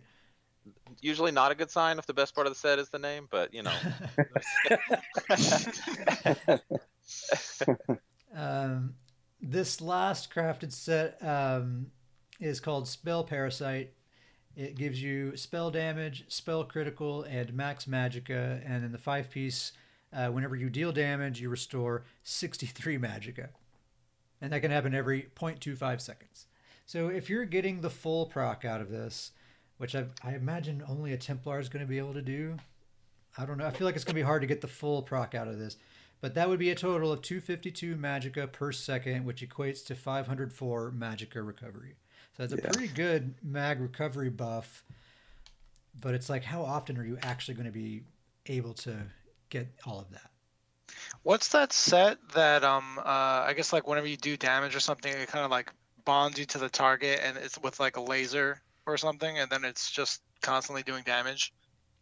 Is it like you're Zaan's or something? Zaan's? like that? Zaan's. Yeah. Yeah, would that be? uh I mean, that sounds like. I mean, I guess how often is that that that bond when you're using Zaan's? Is that, how how often is that procking? I think it's a that damage ticks once per second. I think. Um, so you would, you know, you'd, be getting partial benefit out of this. And if you have other dots ticking and like AOE on the ground and stuff like that, I mean, it's definitely possible that you would be uh, getting that, uh, getting more than just one proc a second. Uh, but I just feel like the amount of times you're getting the full benefit out of this, it's it's not going to be all the time. It probably is not even going to be half the time. Dot Uh, builds, I would imagine. Yeah, imagine. dots. I was Yeah, gonna ask yep. you guys with with your mag DKs, is there any appeal to this with you guys? Because I know sustain's tough on them. With with the amount of dots that mag DKs have, is there any appeal uh, with this set to to a mag DK build? I mean, if I tested it out and it turned out that this Sane was like way better than Lich or Seducer or something like that, then, then possibly so. That's that, that's what it has to beat, right? One of those sets. Yeah. Um, a mag magic warden as well. If you're putting your flies or fletches or whatever on, you're always going to be keeping the target debuffed, Mm-hmm. and uh, you know it, that would be a scenario too, I guess. Yeah. What about uh Templars with the jabbing? Because Yeah, that was the uh, first my first point. I think like the jabs that hits four times a second, right? So that seems like perfect. Yeah. And I guess if you if you tie that with uh, like overwhelming surge, I mean that's uh. Probably near like infinite sustain, right? And if you also put in that uh, other set from uh, the Mystic set, the uh, was it is it Thrassian? I forget the names. Thrassian is the one with with the huge damage buff. There you Uh, go. No, You just- one. You just made the meta. yeah, is that just but Spell that, that parasite Thrassian, guys. that Yep. meta is just hitting the jabs button c- repeatedly, and on a magpie, those jabs are going to be healing you. So that's actually a little terrifying to think about. Just unending jabs as it's healing and sustaining, just over and Yeah. over and over and over and over. because the, the turning point on being able to spam sweeps my main was a uh, magplar and um, spartan and the turning point is about 1700 to 1800 magic regen and as long as your light attack weaving between your sweeps you can go endlessly you know at, at 17 to 1800 magic regen so this gives you 504 just by doing your sweeps. so nice. Um, it, it wasn't. I was. I wasn't uh, thinking Thrassian. Uh, Bloodlord's Embrace with like overwhelming and uh, this set here. You know, if you say you're, you or not. I guess even if you were uh, like one v oneing somebody, you would, and you're just jabbing constantly. Then I don't Yeah. see how you could ever run out of uh, magicka. I can Because even whenever they attack you, you're gaining magicka, and then according to this, whenever you're doing damage, you're getting magicka, and you know, overwhelming set already does the three. Uh, what was it 33 percent? Um, uh, what the hell's that? 33. What is it? That's I'll a really good point. quick. That's a really good point. I see that Bloodlord's Embrace. That might be become that might be become a pretty big dueling. on a on a Templar uh, especially, piece. yeah. I was about to say that Bloodlords with with this spell parasite, it could be a pretty sweet combo with a sword and shield Magplar. Yeah, Yeah. and like for, like for PVE, I think it'll be pretty pretty good. Like you know, even like anyone who's putting dots like on a like for a sork or whatever, like it, Mhm. on, on a boss, it's gonna be really Yeah, really especially nice. considering all the mobs and stuff that are typically around. Uh, yeah, in Mhm. PVE, probably going to get a whole lot out of this for sure. Right on. it'll have a better uptime. It'll have a Mhm. better uptime than Lich. Lich only procs when you're below 50%, right? This is I think it's below uptime like twenty five percent or something. Yeah. 25. Yeah. This is uptime like that. from the beginning. Yeah. Your potions are going to be back off uh, cooldown and you're going to maintain.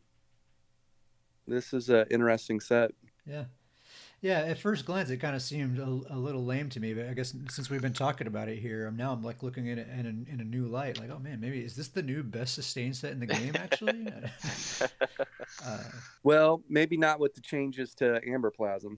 Ooh, I can't wait to talk about Amberplasm. It's coming up. It's yeah. coming up. Yeah. Um, all right, let's move on and talk about these new trial sets. Uh, some of these are actually really, really cool. Um, so the first one here is a Magicka DPS set. It's called Roaring Opportunist. Now, I think this is one of the coolest names uh, of all these sets. I like I like Roaring Opportunist. Um, the two piece gives you spell penetration. Uh, the three piece is Minor Slayer at all times, basically like every uh, trial damage set. Uh, that increases your damage done to trial, dungeon, and arena monsters by 5%. Uh, the four piece gives you spell damage, uh, and then the five piece. These all come in perfected and non-perfected versions, right? Depending on if you get do the the normal version or the veteran version of the trial. Um, so the perfected version, if you have that, you get a line of max magicka, uh, and then the the normal five piece bonus. Uh, when you deal damage with a fully charged heavy attack uh, to an enemy that's off balance, uh, you give yourself and up to 11 group members Major Slayer, uh, which increases damage done to dungeon trial and arena monsters by 15% for 10 seconds. Uh, and the, the target can only be affected by that once every 22 seconds, so slightly less than 50% uptime, but it grants that bonus to your entire raid group. Um, so a lot of in-game PVEers are expecting uh, this to replace Master Architect and War Machine.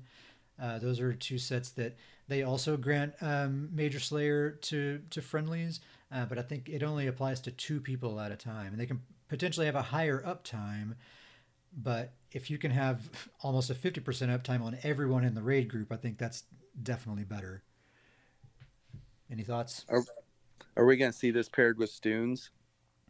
In raids, probably could say that about every set. Yeah. right. right. Insert here paired with Stuhn's. paired with Stuhn's. Yeah. Yeah. It's, it's, like for for Grim and I, you know, we make these build videos, and uh, Grim, I'm sure you experience this too. On at least half the videos I put up, if it's a stamina uh, character, especially, there's at least one person that comments and asking why I'm not just using New Moon Acolyte. So I think, yeah. I think Stuhn's is going to just be the new that. you guys, you guys yeah. are going to have to add disclaimers to the beginning of your videos. Yeah. yeah. yeah. This is I mean, new, this is a... my new non-Stuhn's build. Non-Stuhn's. Check it out. Five views, right? Yeah.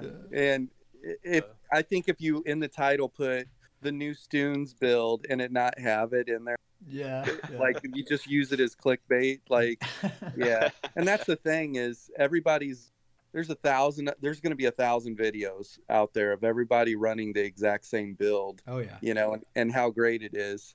And uh i i i don't think that we want to be that you know so. Well there's just no point you know because if that's what if that's what people want there's a like you said there's an infinite number of those videos to go to go see. The, the meta gets established really quickly, really conclusively, and there's a ton of content creators to go find that information. So I, I feel like if if I'm just going to make another one of those builds, it's not really worth the time and energy that it that it takes me to make these things. Right. Um. All right. Roaring opportunists. Somehow all these end up back to a conversation yeah. about Stuhn's. I forgot that we were even talking about roaring yeah. opportunist. I, I, mean, I, this set doesn't appeal to me much, but I do think it's cool that the the, the really really intense PVE, you know, trials and and and you know yeah. dungeon achievement guilds. I think this is really exciting for them that they have something new to to aim for. You know, they're all going to be going for this, and so yeah. I think that's cool. It gives them some some uh, rewards for for this new stuff coming out. They're probably already uh, making strategies on how and on how and who in the in the group is going to start wearing these sets. Yeah, yeah, I absolutely. At least one person in the raid, I think, is going to be like required to wear this set, probably. Uh, I don't know. I could be wrong. I'm not much of a hardcore PVE, or so I could be totally wrong. But that's what it. That seems like it's too good not to. Um, next one here is called Yandir's Might. Um, this one is super super cool. I'm actually really excited about this one. This is a stamina DPS set. Um, it gives you 129 weapon damage. The three piece is Minor Slayer at all times again. Um, the four piece gives you stamina recovery. Uh, for the five piece, if you have the perfected version, you're going to get physical penetration. And then for the five piece, um, it's a mouthful, so stay with me here. Dealing critical damage grants you a stack of Giant's Endurance uh, once per second, five stacks max. I kind of did my own abridged version of this. um, each stack of Giant's Endurance adds 100 stamina recovery, uh, and then dealing damage with a fully charged heavy attack removes Giant's Endurance and grants you Giant's Might for 10 seconds. And that increases your weapon damage by 158 per stack removed. And you can't have both Giant's Endurance and Might active at the same time. So that's a big mouthful. I'm going to kind of uh, rephrase that as though it's just a little easier to understand. When you get you, you deal critical damage, you gain these stacks up to five stacks max. When you have all five stacks, you have um, a constant 500 stamina recovery buff, and you just keep that for as long as you want it. You just have 500 stamina recovery now, uh, and then whenever you're ready to trade that recovery for damage, do a heavy attack and now you have 790 weapon damage instead of that 500 stamina recovery. Uh, and then you're going to start gaining the stacks back again as well. Um, so this is so cool. This is both a stamina and damage set, and it gives the player the ability to to make the decision in the moment which one they want as the situation requires. Uh, Grim, you and I were talking about this before we started recording. This seems like it could even be good for PvP. Yeah, I um so obviously you could put this with Stuhn's. Imagine that. but another setup that came to mind was running it with Fury. Imagine that too. Sure, sure. You know, wait till you're full stacks with Fury. You've got the 700 weapon damage from Fury, then hit your heavy attack on that with this, and your weapon damage is off the charts. Then yeah. hit your leap. And if you were to pair those two sets, Yandir uh, with Fury, and then um, also put it with the, um, let me look for it, Malacath's uh-huh. band for the damage flat 25% damage increase. Yeah. Um, of course, you might you might not be able to hit your. You have to crit with this, don't you? Let's see dealing critical damage. So you won't be able to put this with Malacath's band because you're oh, crit right. immune. That's true. So, but at least Fury with this, and then st- wait till you're at full stacks on Fury, or if you want the full uptime on it, you know, you put it with New Moon, I guess. So it seems like it could work perfectly with a two-hander build because it's it's pretty common for stamina builds with a two-hander to to begin their combo with a heavy attack. Uh, right. Uh, there's a two-hander passive that increases your the following attack by I think ten percent. Yeah, follow up. Um, yep. So you know this would just synergize perfectly with that. You're already starting your combo with a heavy attack, uh, and that also is giving you this 790 weapon damage for for your next attack to have that plus that 10% follow up bonus. Um, yeah. So yeah, I mean, in PvP it would have a dead three piece bonus, right? That minor slayer doesn't do anything but I think it's probably worth giving that up because that five piece bonus is really nice. I wonder what a uh, Dawnbreaker is going to look like with a heavy attack, uh, you know, follow up passive from the two hander into a Dawnbreaker at full stacks with this and Fury. Or Stuhn's. Or Stuhn's, yeah. yeah. Uh, uh, I think this is just overall a really cool, really really cool set. The perfected, the adding the 1487 physical penetration, I think is huge. Mm-hmm. Uh, a lot of diversity, like you guys have said, and just, just it's just a cool sounding set. I mean, cool this Yan, this Yandir is probably some giant NPC, and so you get this giant's endurance or this, you know, this giant's might. Like, I think they just did a really good job on this set. Uh, plus, it's you know it definitely has a, a PvP uh, usage, I think, which is cool to see some of these trial sets still be appealing to PvP. Mm-hmm. Um, yeah, I think overall they did a great job on the set. It's cool that it's in trial. It sounds really cool. Yeah. Uh, really a lot of diversity. Um, the perfected is definitely worth going for. That's a that's a massive. Yeah, that uh, penetration is nice. Yeah, yeah I just I love of... the idea of just giving the the player the ability to to choose which mode they want this set to be in. It's just it's really cool.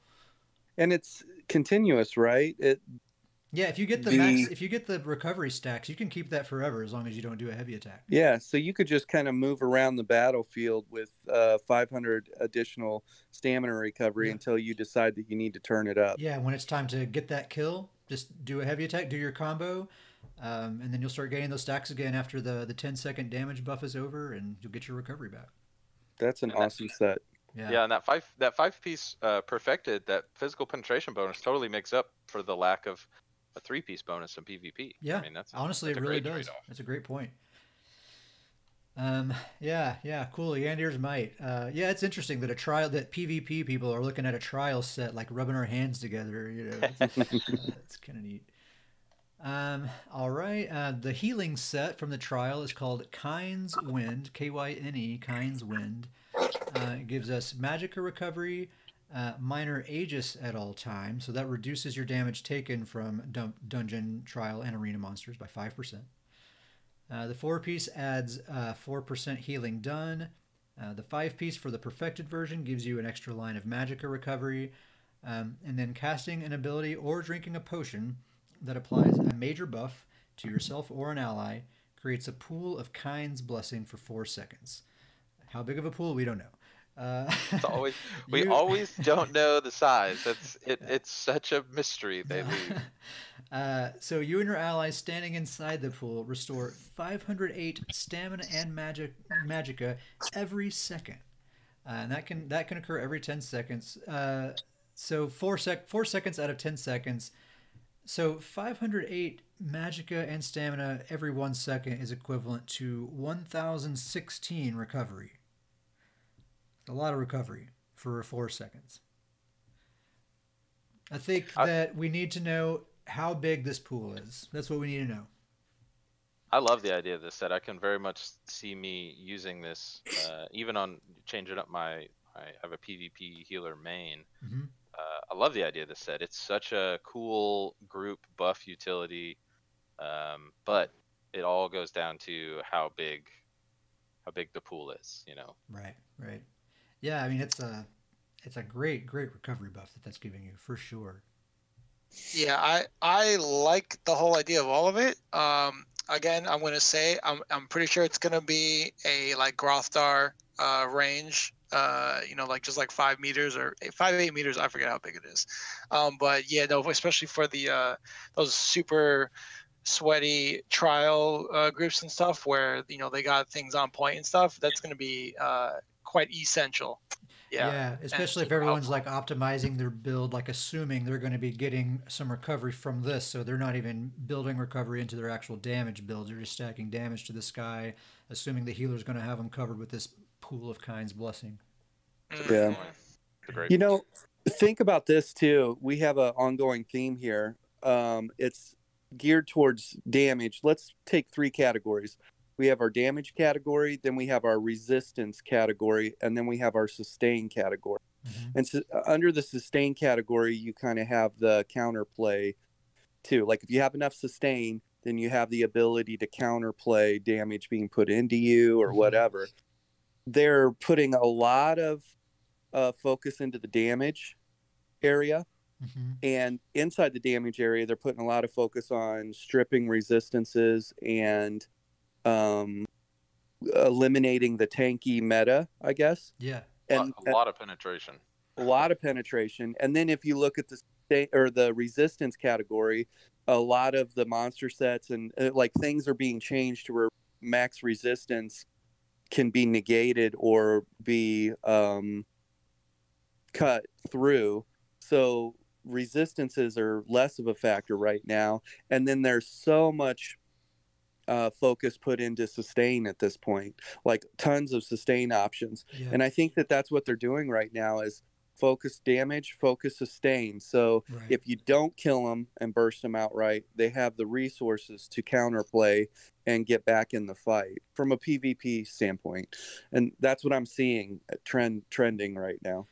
Yeah, I like that. I like I like those that kind of being the the dichotomy that you're choosing between those two things. Yeah. I've I've never really enjoyed playing tanky builds, so honestly, I think I'm going to feel right at home in this meta. Although it is a little scary, but I think I think I'm going to be doing all right.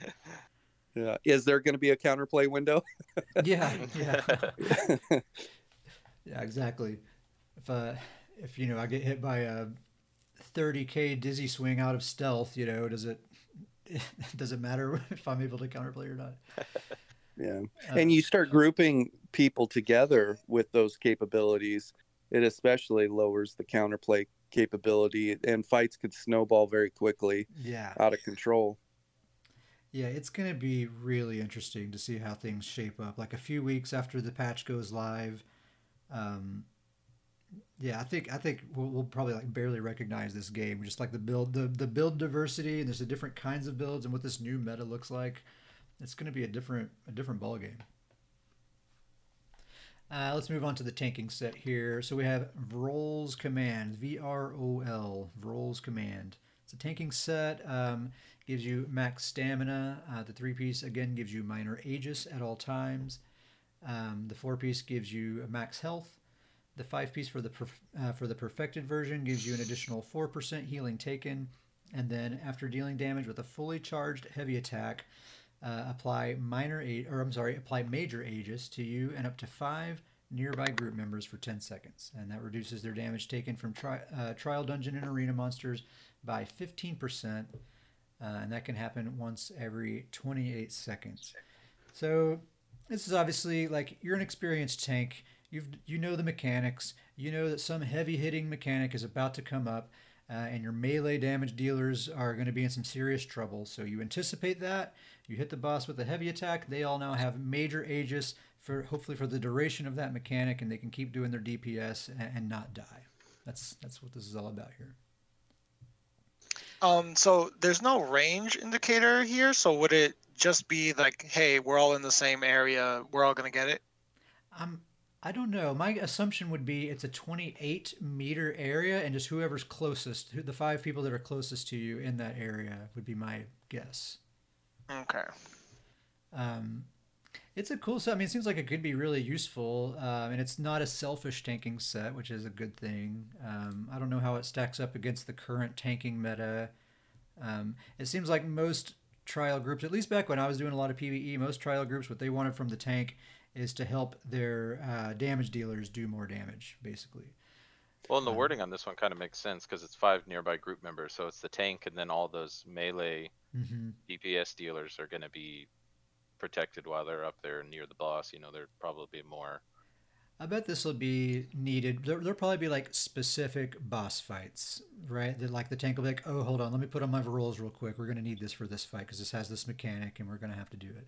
Probably not every fight, but you know, the, the good tanks, they, they know every fight. They know all the mechanics. They know what, and like, you know, some, some top tier tanks that I've rolled with before, they, they swap their tanking setup each fight. You know, like uh, this, this is my tanking setup for this boss now we're going to this boss. I'm going to switch sets and and so on. Um, so this will probably be another one of those. Like probably some tanks will just have this in their inventory and whip it out when, whenever they think they need it.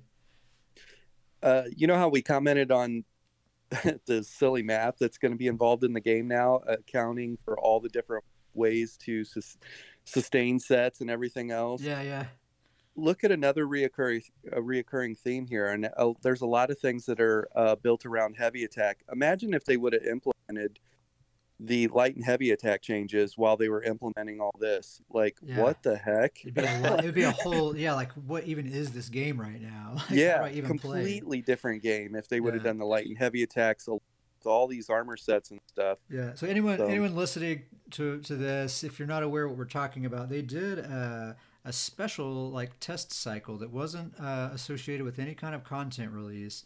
This was a few weeks ago, and they were specifically just testing this new idea uh, with how light and heavy attacks uh, should work. And they they they just had this idea and they wanted people to test it out.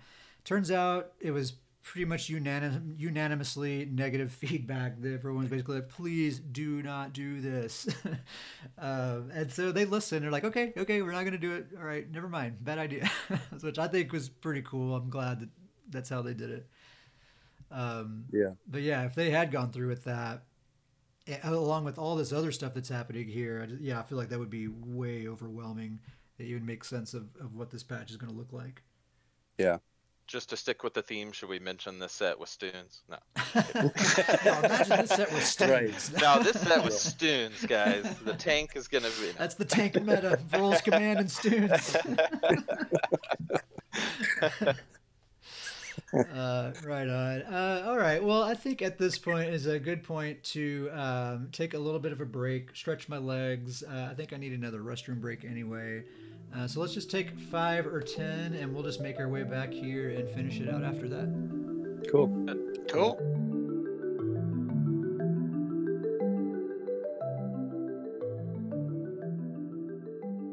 You know, you're going to have high level players that are running into a lower level player that's spamming dizzy swing, and they're still going to be a real handful because of their build. but um i guess i guess i have like two things like one you know i guess you know th- you know it's kind of like you know in those like fighter like those um those regular like fighter games like uh, street fighter tekken whatever you got the one guy who's just spamming kick you know that's all he can do and like you know if, if you're and it's funny like sometimes they'll beat the experienced players but there's there's ways to beat it you know Yeah. you can counter it and stuff um so i don't think that would be too much of a problem um, for the people spamming Dizzy Swing. But I guess um, in terms of closing the skill gap, so is it is it just that because th- there's so many skills in the game? Um, you think it's just like they put too much sustain on this set that you know now you're you know people can get away with like doing too much with something? I worry about currently, I think you kind of have to choose between go heavy damage or do I want to be a little bit more sustained? It's kind of hard to have it all. Um, you know, we're going to give those guys that are currently running 6K weapon damage and 2K stamina recovery, we're going to give them um, 8K weapon damage with 13,000 weapon penetration and um, a base 3K or 4K stamina recovery now. Yeah, that's what I fear. We're going to run into those guys that are just absolutely unkillable and can turn the fight on its head in a heartbeat. Um, that's going to be what's happened. There's going to be a clear cut meta, and these guys, when you run into them, are going to be demigods on the battlefield. Yeah. Um. Oh yeah, and the and the Thrassian uh, stranglers. Mhm. uh you know because you know i noticed when we're uh, when we're running around sewers when you hit somebody when, when we put the major and minor vulnerability on somebody they get they it's a noticeable increase in damage they're receiving you Oh, know yeah. both the both both on pve and pvp uh people that we hit with that with both of our buffs on them so you know, if you're at max stacks, you already have a self-inflicted major and minor vulnerability. And could you imagine, like you? I, I mean, I wouldn't be surprised if your Colossus just putting that on them if that did not already kill them. You know. Yeah. But then say we put, say we we debuff this guy who is fully caked up and caked out with this strangler uh, buff. So now he's almost taking eighty percent increased damage. Yeah. Like this guy is toast. That's what's really Yeah. interesting about this upcoming meta to me is like, man, there's going to be so much damage flying around, but at the same time, these people with all this damage are going to be super squish. Like it, it's Yeah. it's really interesting to see how this is going to play out. I mean, a sorcerer's mobility is going to be there, a- and their shields. Now, as long as their shields take the additional damage. Yeah, too, that's what I'm I- curious about. Do the shields take the extra damage? Oh, oh Yeah. you know what? Imperial sorcerer thing. physique and Thrassian, that would be pretty good. Yeah, and The sword- Stuhn's. The Sorks is the, s- the Sorks are what scare me the most going in this because Sorks are already at least and especially in PvP they're already at such a distance and they just melt you before you can get to them, and now they just seem to be able to they're going to be able to double down on that. Yeah, Like, I Mm. think are we going to be able to get near a Sork to to take them down? The the one saving grace there is I think Sork might have a hard time making good use out of Stuhn's because I don't think they have super easy access to off balance. Um, so that might be something. Yeah, I don't know that Stuhn's is the play for them, but the Thrassians and then run. Um, Even Balorgh with a with You a could- meteor with a meteor combo. You can run an armor set. What's the armor set that your damage starts getting lessened as your or your resistances go up as you lose more health? What was that called? Oh, um, yeah, yeah, yeah. Mark of the Pariah. You could put a um, uh, Bright Throat's Boast with Mark of the Pariah and that set, or the and Thrassians, hmm and you'll have you you might have it all right there. You just might have it all, and you have sustain with with Dark Exchange. Yep. Um, I don't want to think about it. All right, we're, we're back from the break. uh, so um, that's all of the new sets there. Uh, also, a bunch of sets have been reworked. Uh, a ton of them, actually, too many to cover here. Uh, I've just picked out a couple that I want to talk about. I don't know if you guys have some picked out that you want to as well, but we, we can if you want.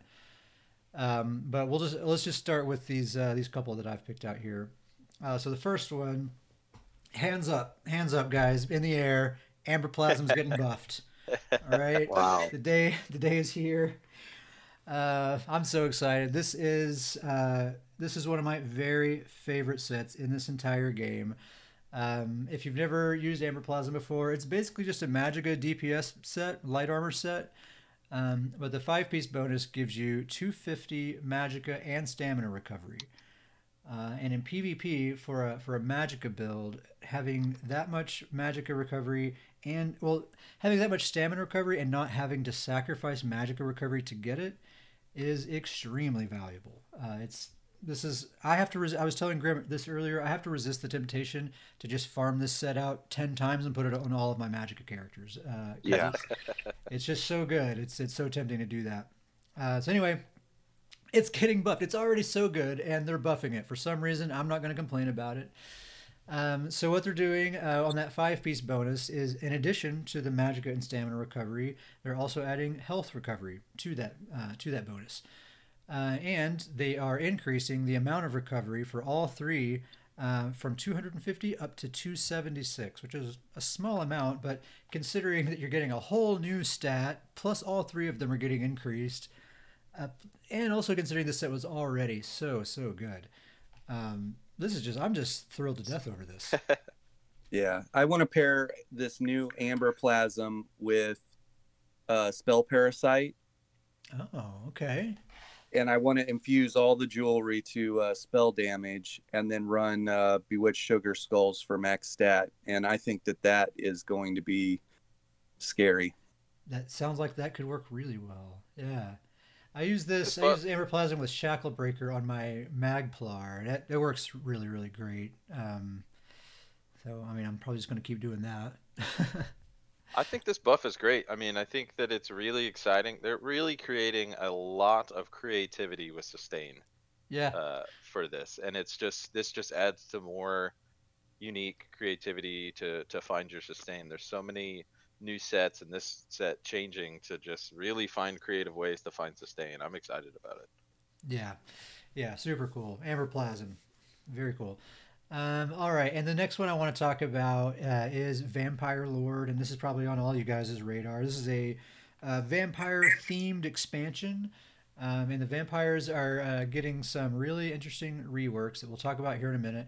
Um, so I won't go over all those details for the vampire reworks yet, um, but just in general, some just generally something to know about what's happening with vampire is um, based on their uh, your stage of vampirism your flame damage taken gets increased um, the cost of your non-vampire abilities gets increased uh, and the cost of your of your vampire abilities gets decreased right? So each stage of vampirism one through four uh, as you progress through those each each one of those effects becomes more and more uh, pronounced right? Um, so what Vampire Lord is doing now, so what it did before is it would give what like 400 spell damage to your vampire abilities and reduce the cost by 6% of your vampire abilities. Yep. Right. Um, so now what this set's going to do is it's basically going to amplify or magnify those stage one through four buffs and debuffs. So this set is going to make you take even more flame damage based on your stage of vampirism, even more cost reduction for your vampirism for your vampire abilities, uh, and even more cost increase for your non-vampire abilities. So it's kind of if you're a vampire and you put this set on, it's you know basically forcing you to fully, fully commit to playing as a vampire uh, and and really going all in on that play style. Davis, I know that you had been talking about using this on your vampire this next patch. Are you still planning to do that?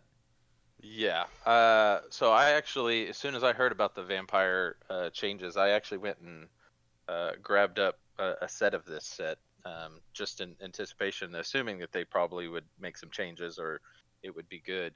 Um, but you know, we'll, like you said, we'll talk more about vampire later. But it really looks like this new vampire really pushes you to kind of go all in on the vampire. Uh, you know, the stages yeah. kind of depend on that, but this set only further kind of doubles down on that, and so I really think this set, uh, good and bad, uh, you know, there's good and bad to this. Uh, I really think this set makes a lot of sense for most vampires.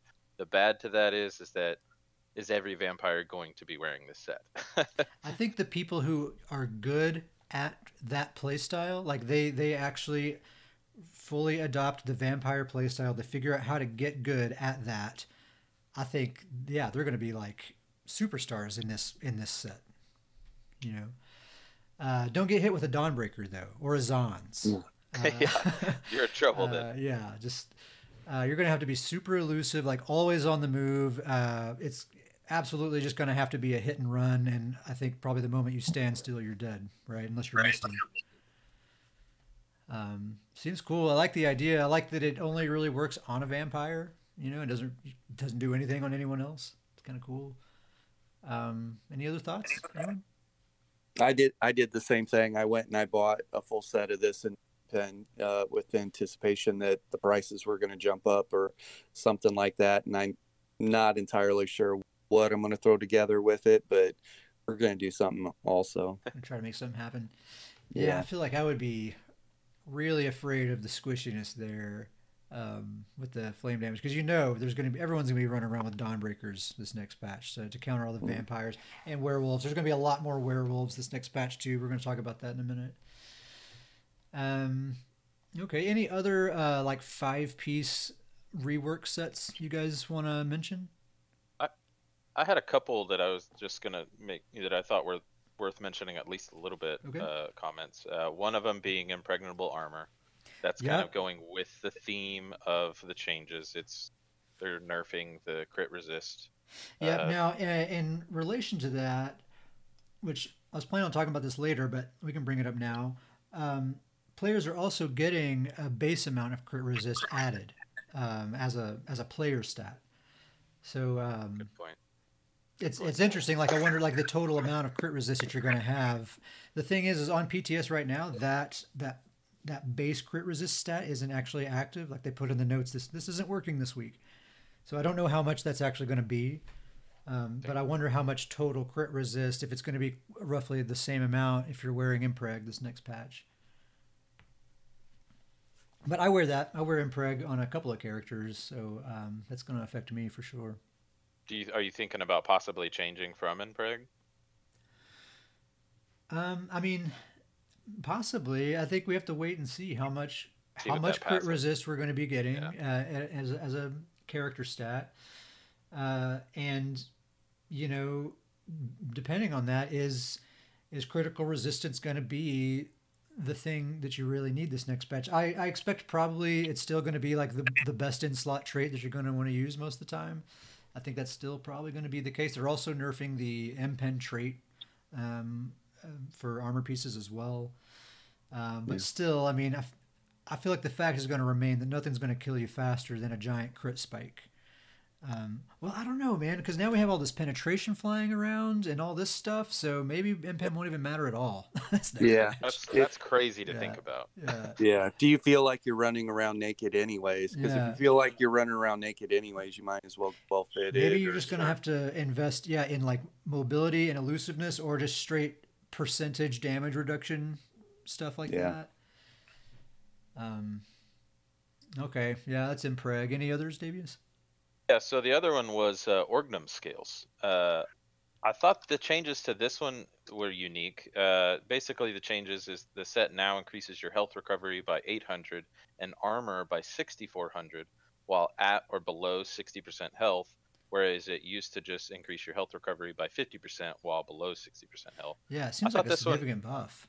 Yeah, I thought this one was interesting because it's it's kind of like this little unique five piece set among all these others that's going completely the opposite way of all of these massive changes. Like this Yeah. one's kind of doubling down on tankiness and health recovery, whereas that's kind of I just I thought that one was kind of cool because it's really going against the grain of all these other massive changes. Uh, so I it bet. caused me to kind of look at that one. I bet that Yeah. one with uh, Mark of the Pariah would be a fun troll build. Mm-hmm. That's uh, uh, uh, Orgnum Scales is especially if you're in low BBGs. Orgnum Scales is one of the most unkillable Yeah. uh, sets to have in low BBGs. They they're just not able to put enough damage into you, and I think these changes are gonna. I'm gonna revisit this and level some low Bs using this again. But you're a demigod on the battlefield with this set. you put this and and fortified brass together, and even after the nerf to fortified brass, are a juggernaut. Mm. That's that's a really great point. Me and Kat always joke about and below and under 50 BGs, it's just like the Wild West. There's just everybody's running around. There's no heals happening, and it's just complete chaos. I love low EBGs for that reason, man. I, I never Yeah. really try to optimize a, a build for it or anything. I'm just I'm just as wild and, and like unprepared as everyone else. But it's hilarious to see someone with like a quarter of a health bar for like five minutes. You know? Like- Yeah, They just stick at that uh, like 20% health, and you're just like, wow, Yeah. they're they're still there. And you'll Yeah. see you'll see these two people like dueling and they like both their health is like barely there at all, but they're still struggling to like take each other out, you know, just heavy attacking and stuff. It's really Yeah, funny. I just picture the kind of a meme. You're standing on the flag, you and this other guy on your team, and he's at a quarter percent health, you know, and you're like, "You're gonna heal up?" And he's like, "No vigor, bro." yeah. you know. yeah. Yeah, exactly. and he's like, "This is all I got. I can't do any." Yeah, it's like that's when like like you're an early stamina character, but you have to use like your class Magicka heal because that's just the only heal you have. So this is what you got to use. yeah, yeah, no vigor. Yeah. All right, Okay. uh, you guys have any other five piece sets you want to bring up? no. Uh, I guess Robes of Transmutation got a buff, 1,000 more crit on the oh, hot heal. interesting. That's weird that they're they're nerfing crit resist, but then buffing that one. That's cool. My uh, my um, warden healer uses that set, so I'll take Yeah, that. so yeah, That's be nice. interesting though because it's the crit resist is for five seconds now instead of uh, instead of uh, 20 seconds. Oh yeah, so you have to be continuously healing them to, to keep refreshing that buff. You can't just Which give isn't with hard. and they can run away. Yeah. I still I still feel like you you know every five seconds you could probably still keep 100% uptime on that. Oh yeah, as long as your teammates like I, I always think in terms of BGs, but as long as your teammates are staying close by, uh, like you know as they should, then yeah. What's the actual number buff on that icy? Uh, it says uh, 1,400 crit from 13. Okay, so yeah, it's a tiny buff, not huge. So I guess if I'm hitting somebody with uh, radiating regeneration, so does it does that five second um, crit resistance buff um, just keep refreshing as the hot is ticking on that person? So it's like eight seconds plus an extra five, so it's really 13 seconds. Yeah, I think so. That's probably not- I think I think Oh, you- every single time a hot tick ticks on them, unless it says unless it states a cooldown, then I, I think I would assume that it just refreshes every time. So it just falls off quicker. Yeah, yeah, falls off quicker. So yeah, Good you point. Can't like get them with the buff, and then they can't go run across the map and keep that buff for twenty seconds. That's a good point. I wonder if more people are going to run that set to try to be more, you know, try to find protection in this in this damaged world we're going into. Yeah, yeah, maybe so. It's this, transmutation's always been a, an awesome, awesome PvP defensive set. I like it a lot, especially for no CP. I made this point in my um, Warden video, but uh, uh, you know, even in no CP, uh, critical strike chance and crit um, damage is pretty easy to get in your build, but uh, there's not a lot of sources of critical resistance. So being having an easy, just reliable way to give your whole team quite a lot of extra crit resistance is very, very valuable. Um, okay, well, we'll move on to uh, the monster sets. Again, way too many to talk about all right now. Uh, and so I picked out a couple uh, that I want to talk about. And again, you guys can, can mention some if you want. Uh, the first one that I assume we're all going to want to talk about is uh, Balorgh. Um, so this set, I think, has been buffed considerably. I, I, mean, you guys tell me what you think. So it now it will give you uh, weapon and when you it'll give you weapon and spell damage equal to the amount of ultimate spent rather than double the amount of ultimate spent. So so a nerf in that regard. But it also grants physical and spell penetration equal to 23 times the amount of ultimate spent. So I think actually that's a considerable buff, right? 11,500 penetration if you spend a 500 ultimate. Yeah, and, and and along with a 500 weapon spell damage buff, which is nothing to sneeze at either. Yeah. Hmm. Um, Yeah.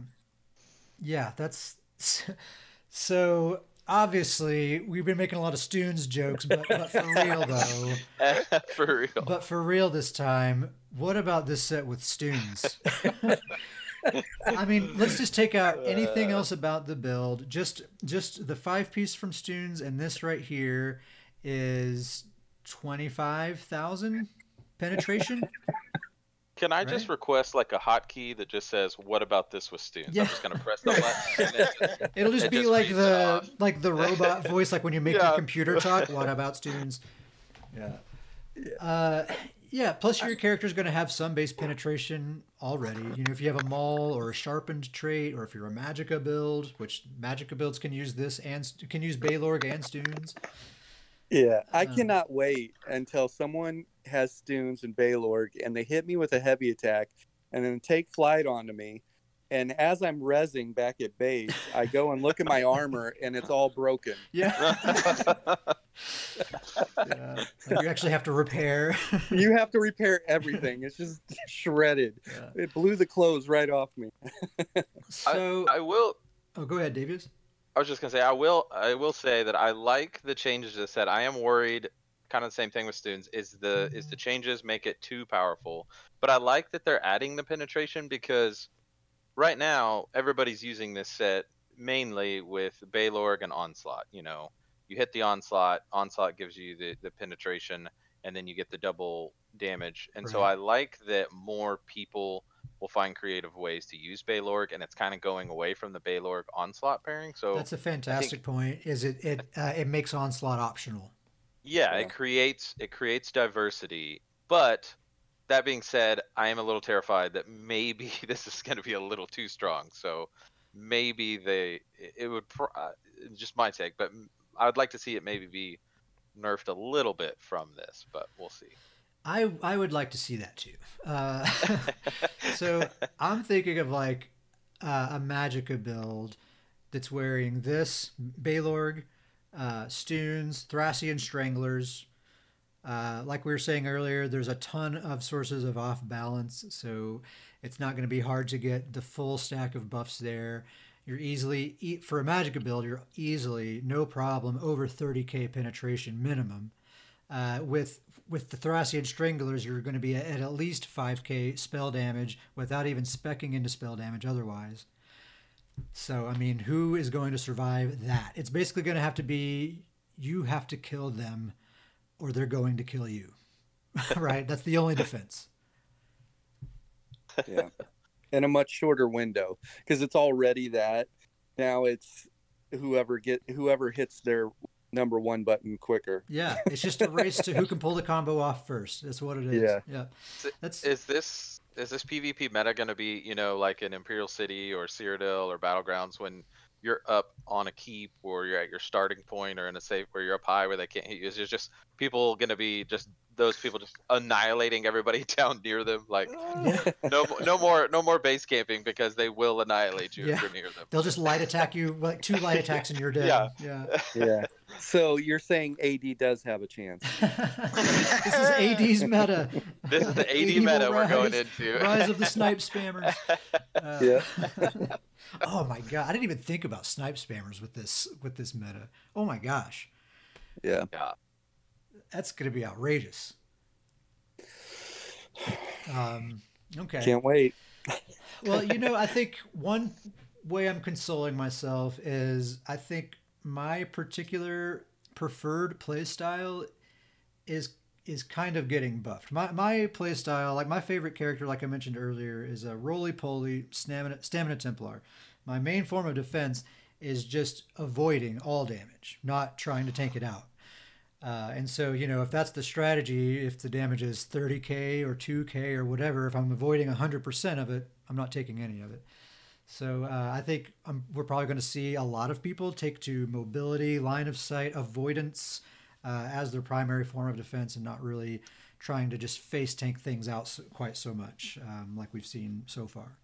Uh, I don't know. Scary for me as as a Nord focused player, that's a little scary for me. Yeah.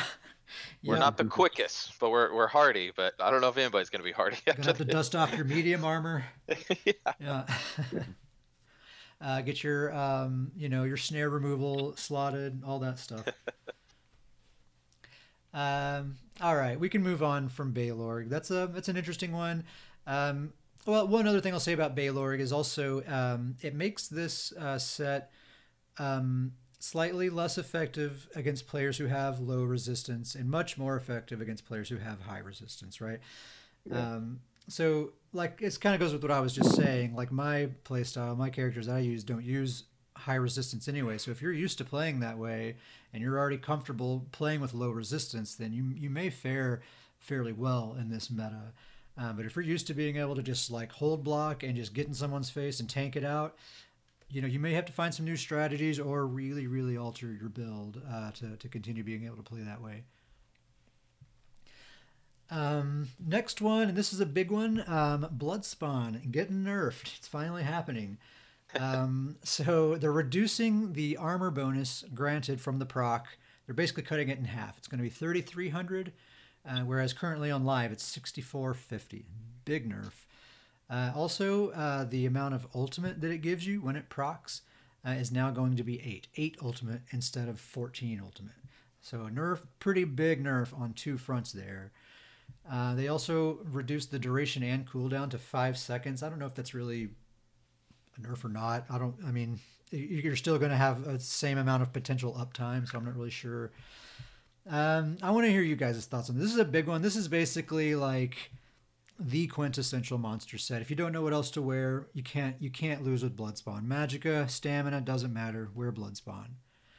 Um, yeah, what do you think? That's that's still going to be the case, or do you think people are going to start considering other options? As someone who wears Bloodspawn, I'm actually excited about this because once again, I'm really big on diversity when it comes to builds and sets.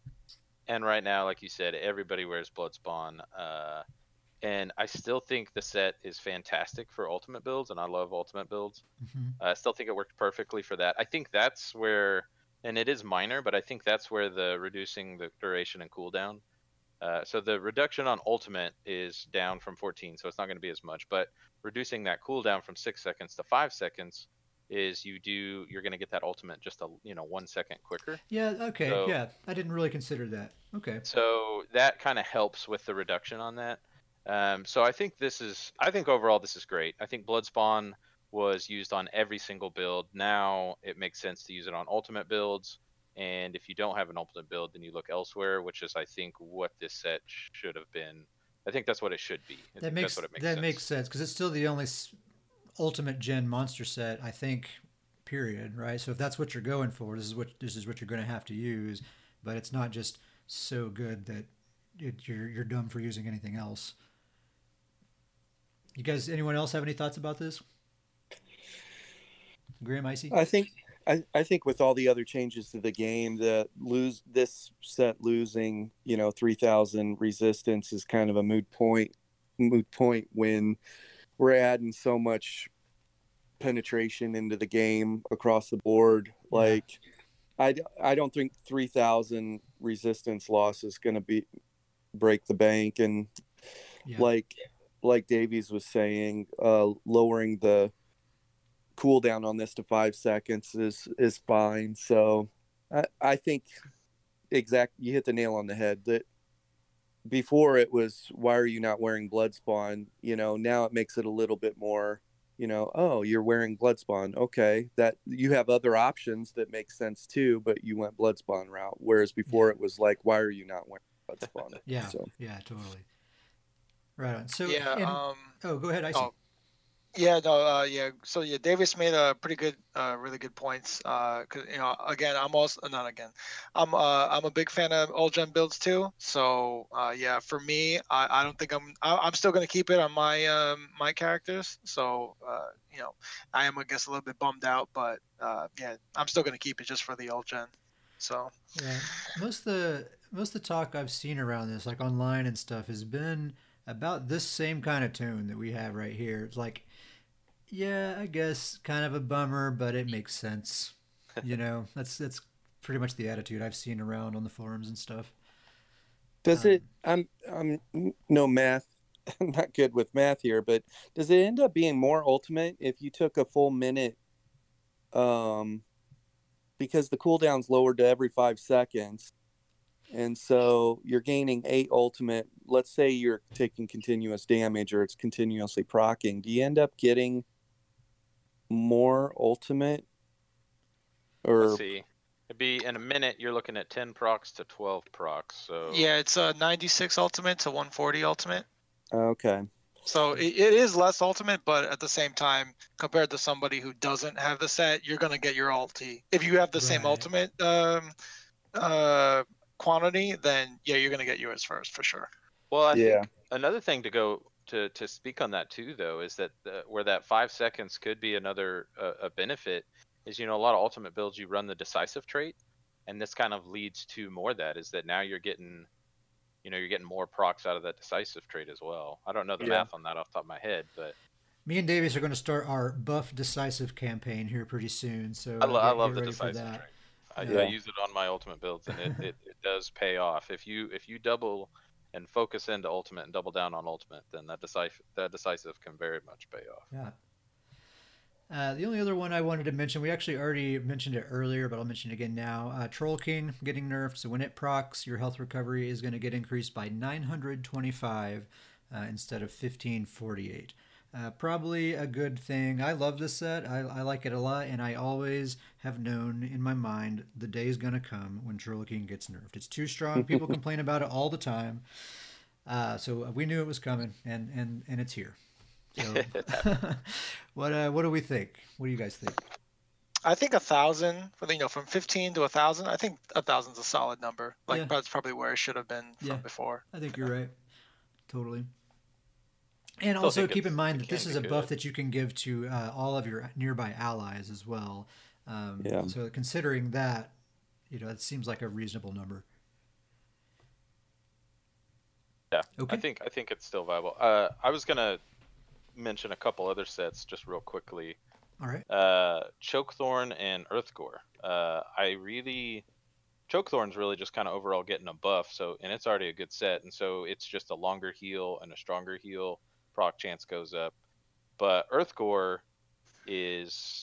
I, I like these changes. I don't know. We'll have to see with the crazy damage happening but I like the idea that they're switching away from this is just like a oh it's a reset button real quick that Mhm. just it's like a extra life almost whereas now it's actually like a sustained this is going to help you throughout a fight. I, I Yeah. like the idea that it's going that way instead of one quick burst to just cancel out someone's combo. Now it's just kind of this is going to help you try to survive through through an actual fight. I feel like that's I like that style better. I think the people who are really reliant on Trollkin that are maybe looking for uh, alternatives are probably going to go to this now. That, that Mhm. lower cooldown makes it a, a lot more attractive. Um, yeah, I like that. I like that change to Earthgore, and it's not so much. Yeah, like you said, like it's not such a like BS moment. You know, like when Yeah. someone gets the Earthgore, it's like, man, this person was dead. All right, Yeah. this person was like a fraction of an inch from from death, and now they're full of health. You know, I hate this game. you know, yeah Uh, and, and and their monster set is you know the the the clock is ticking now until it's ready to go again i got to burn them down before before it's off yeah, so Yeah, so now it seems like it's actually still very strong, very useful, good utility. Um, it's not like you're unkillable when it's procced, um, but it's still pretty strong. Uh, and yeah, the cooldown is a lot more reasonable. So yeah, we're probably going to see a lot more of this set, I imagine. Um, okay, any other monster sets we want to talk about? I was just gonna make quick going back to Chokethorn for a little bit. I think that we're also gonna see a little bit more Chokethorn. Uh, it is reducing the beam from 28 meters to 15 meters, but I think that's reasonable. I think the 28 meter beam was pretty ridiculous. I always Uh, would chuckle when I saw the beam stretch that far because it always seemed like it shouldn't reach that far. Yeah. yeah. It, for me, it just told me it. I just follow it back to the source and then bash. You Yeah. know, like, Yeah. I'm like, yeah, that you're not going to get healed by that. Uh, okay, well, if there's no more monster sets we want to talk about, we'll move on to arena weapons. I had to go slow there just to give you guys an opportunity to speak up. Oh well, uh, we'll take that opportunity. okay. Um, I guess uh, so. The Alhambra set uh, that looks like it's getting buffed, so that might be pretty good. Um, Well, because I know Um, well, Alambris is uh, an interesting one. It, it is getting changed. I didn't write this down, but I, I did uh, kind of focus on that when I was reading the notes.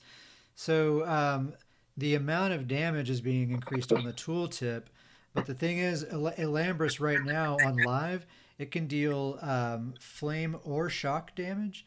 Uh, but it both can proc at the same time. If you are dealing flame and shock damage in your build, you proc both of those storms simultaneously. So you're getting actually whatever the tooltip says there, you're getting double that from that set. Mhm.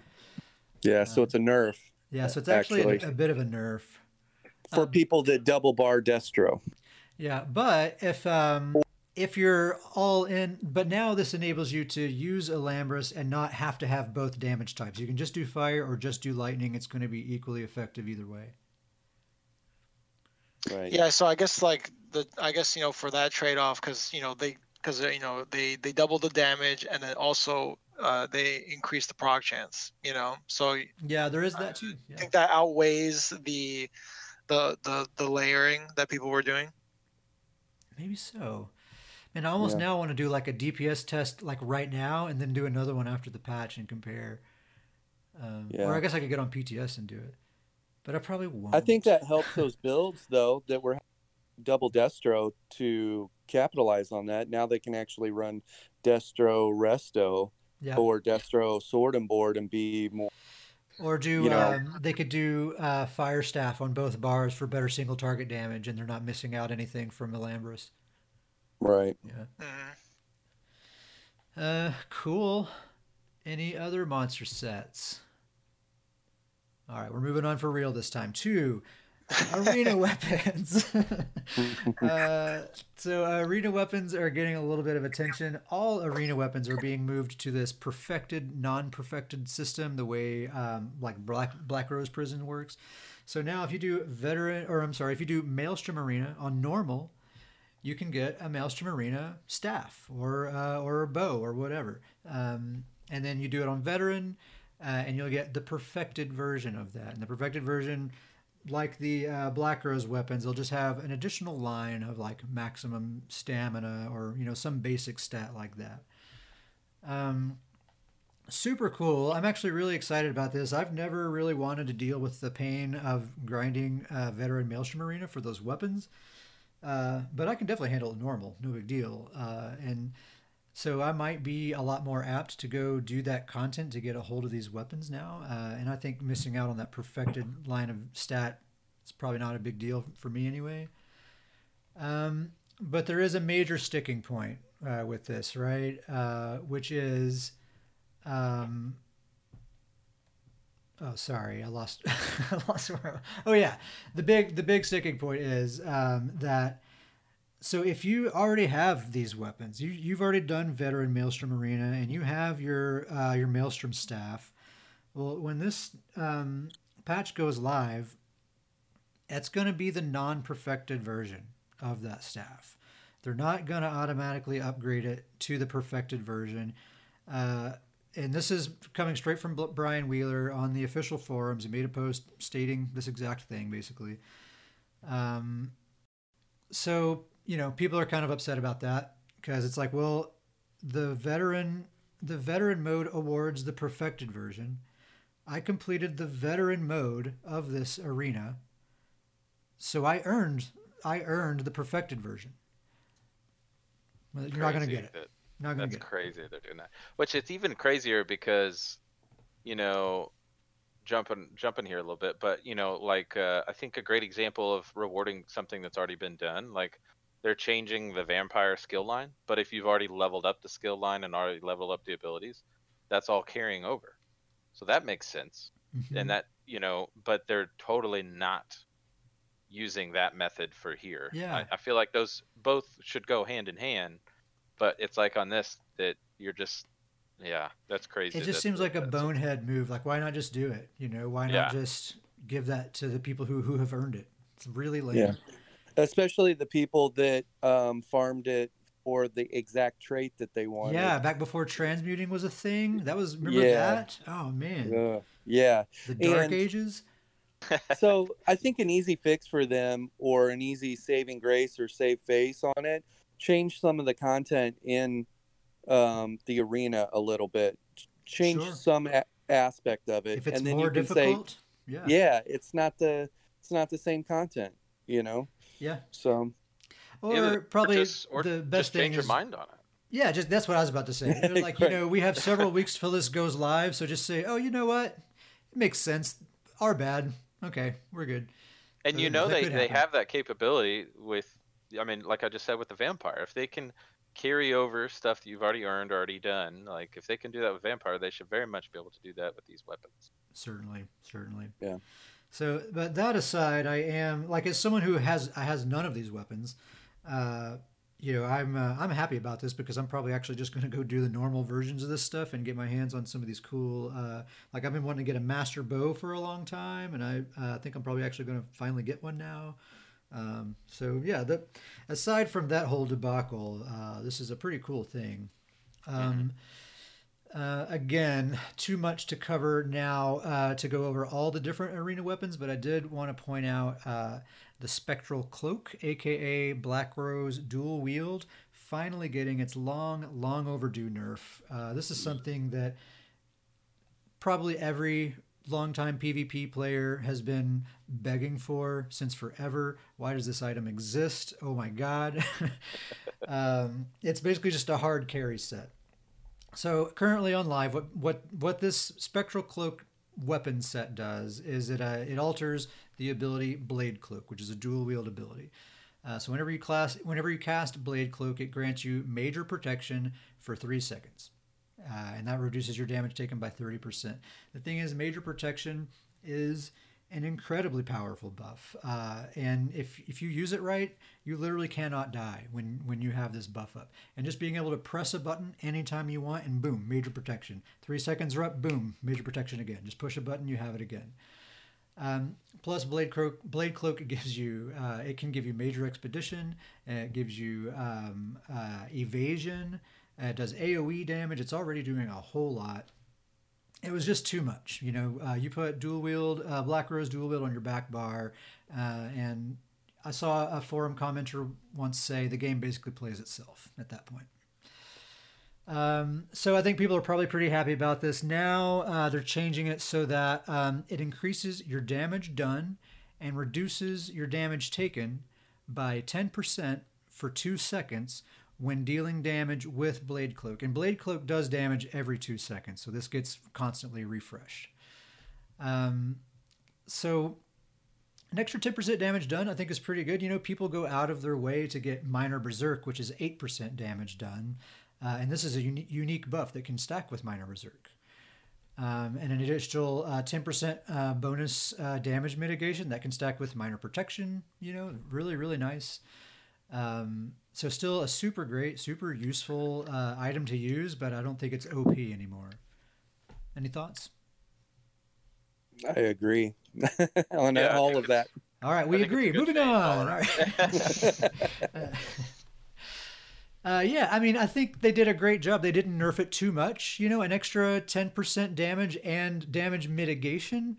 That's not a named uni- uh, not a named bonus. It's a unique buff that can stack with whatever else you want to throw in there. I think that's awesome. I think it's really really good. Um, so okay, I think that's all of the armor sets uh, that we're going to talk about. Um, there's a few other things uh, that I want to cover before we close this thing out. There's some new alchemy ingredients uh, that you're going to be able to get with this expansion. Uh, they're called Crimson Nirnroot, uh, Vile Coagulant. Ooh, no thanks. Uh, Chaurus Egg, C H A U R U S, Chaurus Egg. Um, so these new reagents will carry uh, the new the new trait of minor timidity, uh, and that's basically the opposite of minor heroism, right? So minor heroism gives you ultimate. Uh, minor timidity will consume your ultimate. Uh, so people are going to be making poisons out of this, putting it on their weapons, hitting you with it, and you're going to be losing ultimate, um, which is pretty wild. I don't know if have players had a way of taking ultimate away from other players in the past. Not that I know of. Yeah, not that I. Yeah, I can't think of one. So that's a new thing, a new like possible tactic or strategy. Um, on the topic of alchemy, um, this one's pretty awesome for Nightblades. So, stealth detection potions will now apply a visual effect uh, over the person who uses the potion.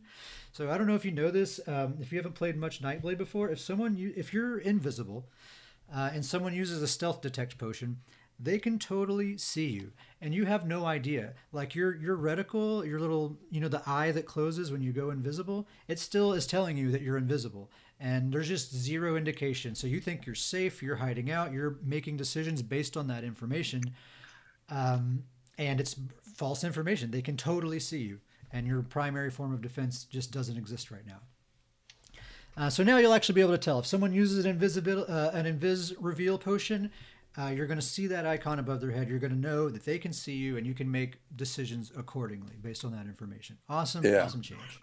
That's the person you need to kill. I think yeah. they need to do that. yeah. Just slid in there they... before your other statement. Oh, that, that's the person you need to kill. Yeah, yeah. Basically, you just raised your hand and said, "It's me." Yeah. but I, I think they need to do something along those lines with mark target too, and uh, whoever you're marked by, put that same reticle above yeah, their head. I think that's a good so, idea too. Absolutely. Yeah. Um, yeah. I mean, you know, alchemy is surprisingly potent. You know, these potions and poisons and stuff. It can be a whole other component to your build that can just make or break the whole thing. So I just I just wanted to mention those things because I think that's that's gonna have an effect on the meta. I'm interested to see if people use that the the minor uh, timidity timidity. I am I am too. I'm curious to see like how potent that's going to be. If people are going to find it worthwhile. I'm curious.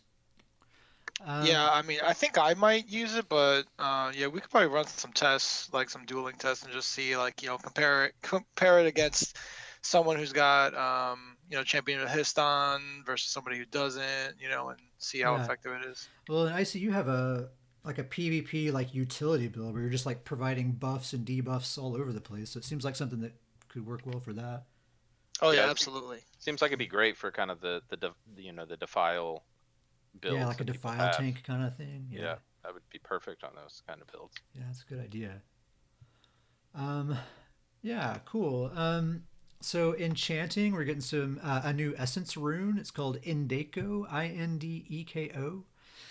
Uh, they say that this is bonus loot that you can get from the antiquity system. So another in, uh, incentive to get into the antiquity system. And Davis Davius alluded to this earlier. Um, so you can use this rune to make two new types of jewelry glyphs. Um, so this is prismatic recovery and reduce skill cost. Um, so I guess prismatic recovery, that's just going to be recovery for health, magicka, and stamina, is my assumption. And reduce skill cost, I'm guessing that's going to reduce the cost of any active ability, whether it costs magicka, stamina, or health.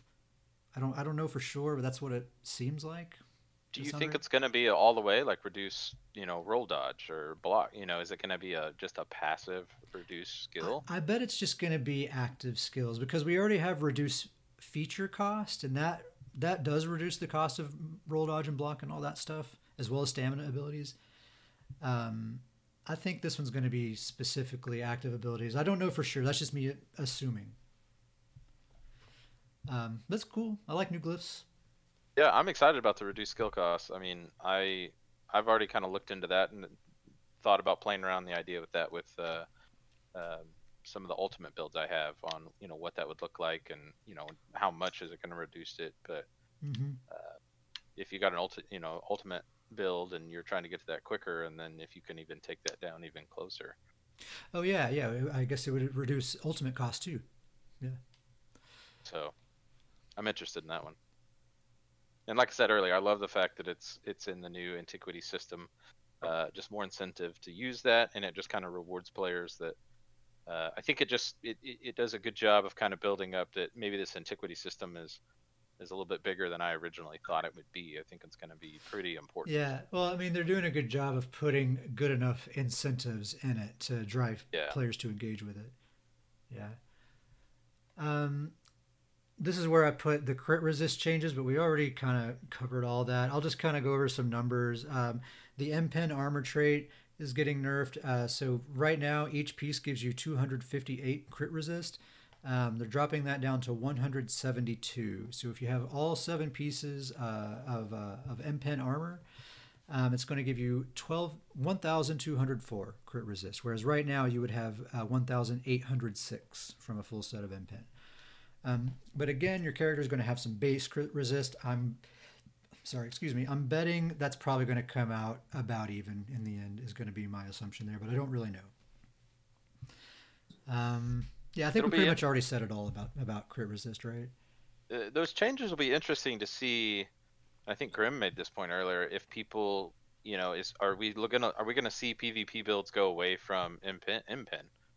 Are, are people Yeah. actually going to start? You know, right now, if you're in PvP, if you don't have all Impen, then good Yeah. luck. But Like, what if people, what if like that, what was that mythic ring that increases your damage by 25% and you can't, you can't crit, I can't remember the name. I don't want to scroll up, but, uh, Malacath. Malacath. You know, what if that's just the meta? That's and everyone's running that thing. Then you know, MPen is absolutely not useful at all. If no one, if no one's critting on you, it's not doing anything. So it's interesting. Or if, uh, and at the same time, if everyone has all this uh, penetration, your crit resistance is probably hardly going to matter then, in the uh, either. So it's just kind of wild to think about, like you know, divines or infused, or you know, well fitted. You know, I know you you you do well fitted with impreg, but is it going to be a possibility to do well fitted with with the non impregnable armor set? Yeah, or like you know, maybe just three M pen pieces and three well fitted, or or, or, or Well, four infused now- or whatever. Now that we're gonna have that base crit resist, you know, what's that gonna do? hmm That's Yeah, what if it's a thousand? Yeah, if it's a thousand, it's going to be awesome, and it, it, it just opens up options. And maybe you know you have a cer- certain cri- critical resistance that you're kind of trying to target, and you can get that. You can hit that with one or two M pen pieces, and then you can do all the rest of the pieces with something else. You know, I, I like I like I really do like this change, I, I, and in general, they really are giving a lot of new build possibilities and stuff. I think it's cool. How much how much crit resistance uh you know would be enough where you say that I don't need to run Impreg anymore? Like it would it be a thousand or would they make it like a Mundus Stone and you just go like two fifty? Like like for me to not run um, the M pen trait at all. Yeah, yeah. I think I would have to have a minimum of maybe fifteen hundred, at least. That's what I aim for on my builds between 1500 and 2000. Yeah. I feel then- good. Well, then I mean, I'm, I'm not even talking about champion points either. Um, you know, you can you can pile on the champion points too, but bef- Mhm. before champion points, I'd want to have about fifteen hundred. Okay. I think. But again, uh, I I play a very avoidance type of play style. I'm I very much kite in line of sight, so I'm not actually taking a lot of damage most of the time. Um, all right, so um, we'll move on now, and we're going to talk about just a little bit about these vampire and werewolf changes. Of course, vampire is the big the big change that's happening, uh, but there's also some really significant werewolf stuff happening too. Uh, and I'll just remind uh, remind you guys, we're not diving deep into this stuff right now. We're going to wait for the live patch because a lot could change. Uh, but we're just going to just touch on it a little bit um, because it's exciting and it's cool. Um, so vampire, if you haven't heard, vampire is getting a big rework. Uh, what's interesting is this actually has nothing to do with the expansion. It's just being released at that same time, but you don't have to buy the expansion. This is a base game thing, so everybody's going to have access to this new vampire stuff, um, which is kind of interesting. Um, you know, like the the incentive to buy the expansion. That this is kind of the thing that everyone's associating with this expansion, but it actually isn't part of the expansion at all. I think that's interesting. Um, something I wanted, I just want to straight up read the statement that they made in the patch notes because I think there's an interesting discussion here. They say blood magic, hit and run aggressiveness, stealth, and elusiveness are the primary gameplay concepts that define the combat experience. So, if we weren't talking about vampires, and I just read that sentence to you blood magic, hit and run aggressiveness, stealth, elusiveness, you would assume I'm talking about a Nightblade, right? A Magicka Nightblade specifically because of the blood magic thing, right? Um, yeah, 100%. And, you know, I don't want to get on a big Nightblade lament here. I don't think it's that big of a deal. But Nightblades have been complaining for several patches now that all of their class defining features are just being made readily available to everyone else that isn't a Nightblade right? And there there are examples of this.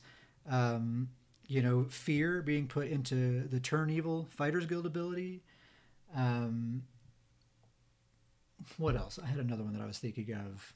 Uh, there was there well there's the the grim focus like their grim focus ability that mechanic is basically copy pasted onto uh, the new uh, bound armaments sorcerer ability you know it's basically the exact same mechanic uh, now invisibility is being given uh, to everyone, and this blood magic um, kind of concept, which is very much a Magicka Nightblade thing. Now, I tested Vampire, and really, I don't think they actually play anything like a Nightblade uh, mechanically, but the theme and feel and vibe very much emulates a Nightblade, uh, and that that identity that defines them.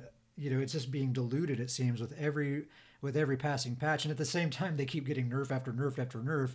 Uh, so they're actually just a lot weaker than they used to be at the same time. Just kind of, it's hard not to feel sorry for Nightblades right now. I don't want them to. Uh, I want them to remove the ability increase yes. um, from vampires because by adding that, they're forcing you t- into abilities on the vampire skill line and i don't think that they should do that like it's i agree with you um it's uh, it's really forcing your hand the the one thing i'll say about that because i've thought about that too and and i've kind of looked into this more is that they there that might not be as bad as we're initially thinking because I think the com you know I think what we're all doing is we're looking at stage four and looking and being like man that's just such a massive increase but with the way they're changing the vampire stages, I can see a lot of people running vampire and still not going all into vampire, but maybe they just stay in stage one or stay in stage two and they don't go all the way to stage four because you're still getting bonuses. But uh, I think the stages become much, much more important now that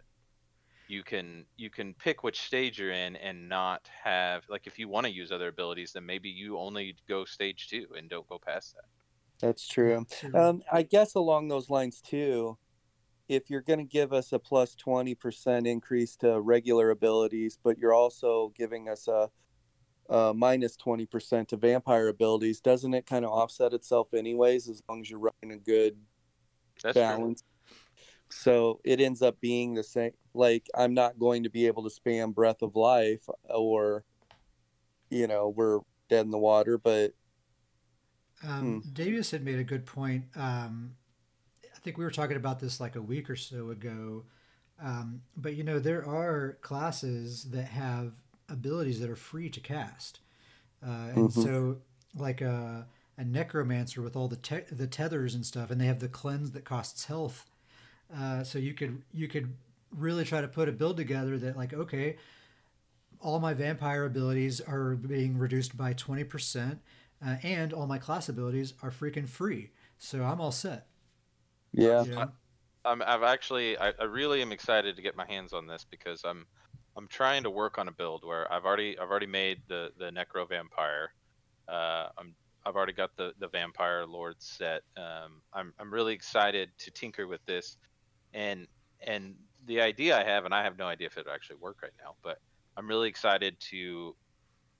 The build would be to use actual health as the as the main uh, resource for the build because there's so many health costing abilities. Uh, you know, you can focus on the free abilities from Necro, the health costing, uh, and it and essentially for sustain is just I would focus a lot on health recovery Yeah. instead of magic or stamina recovery. Check so out the I'm new organ excited. scales. Yeah, I'm excited to see uh, what that what th- what the possibilities are there. Yeah. The new Amberplasm with Yep. health regen. Yeah, that would be really cool.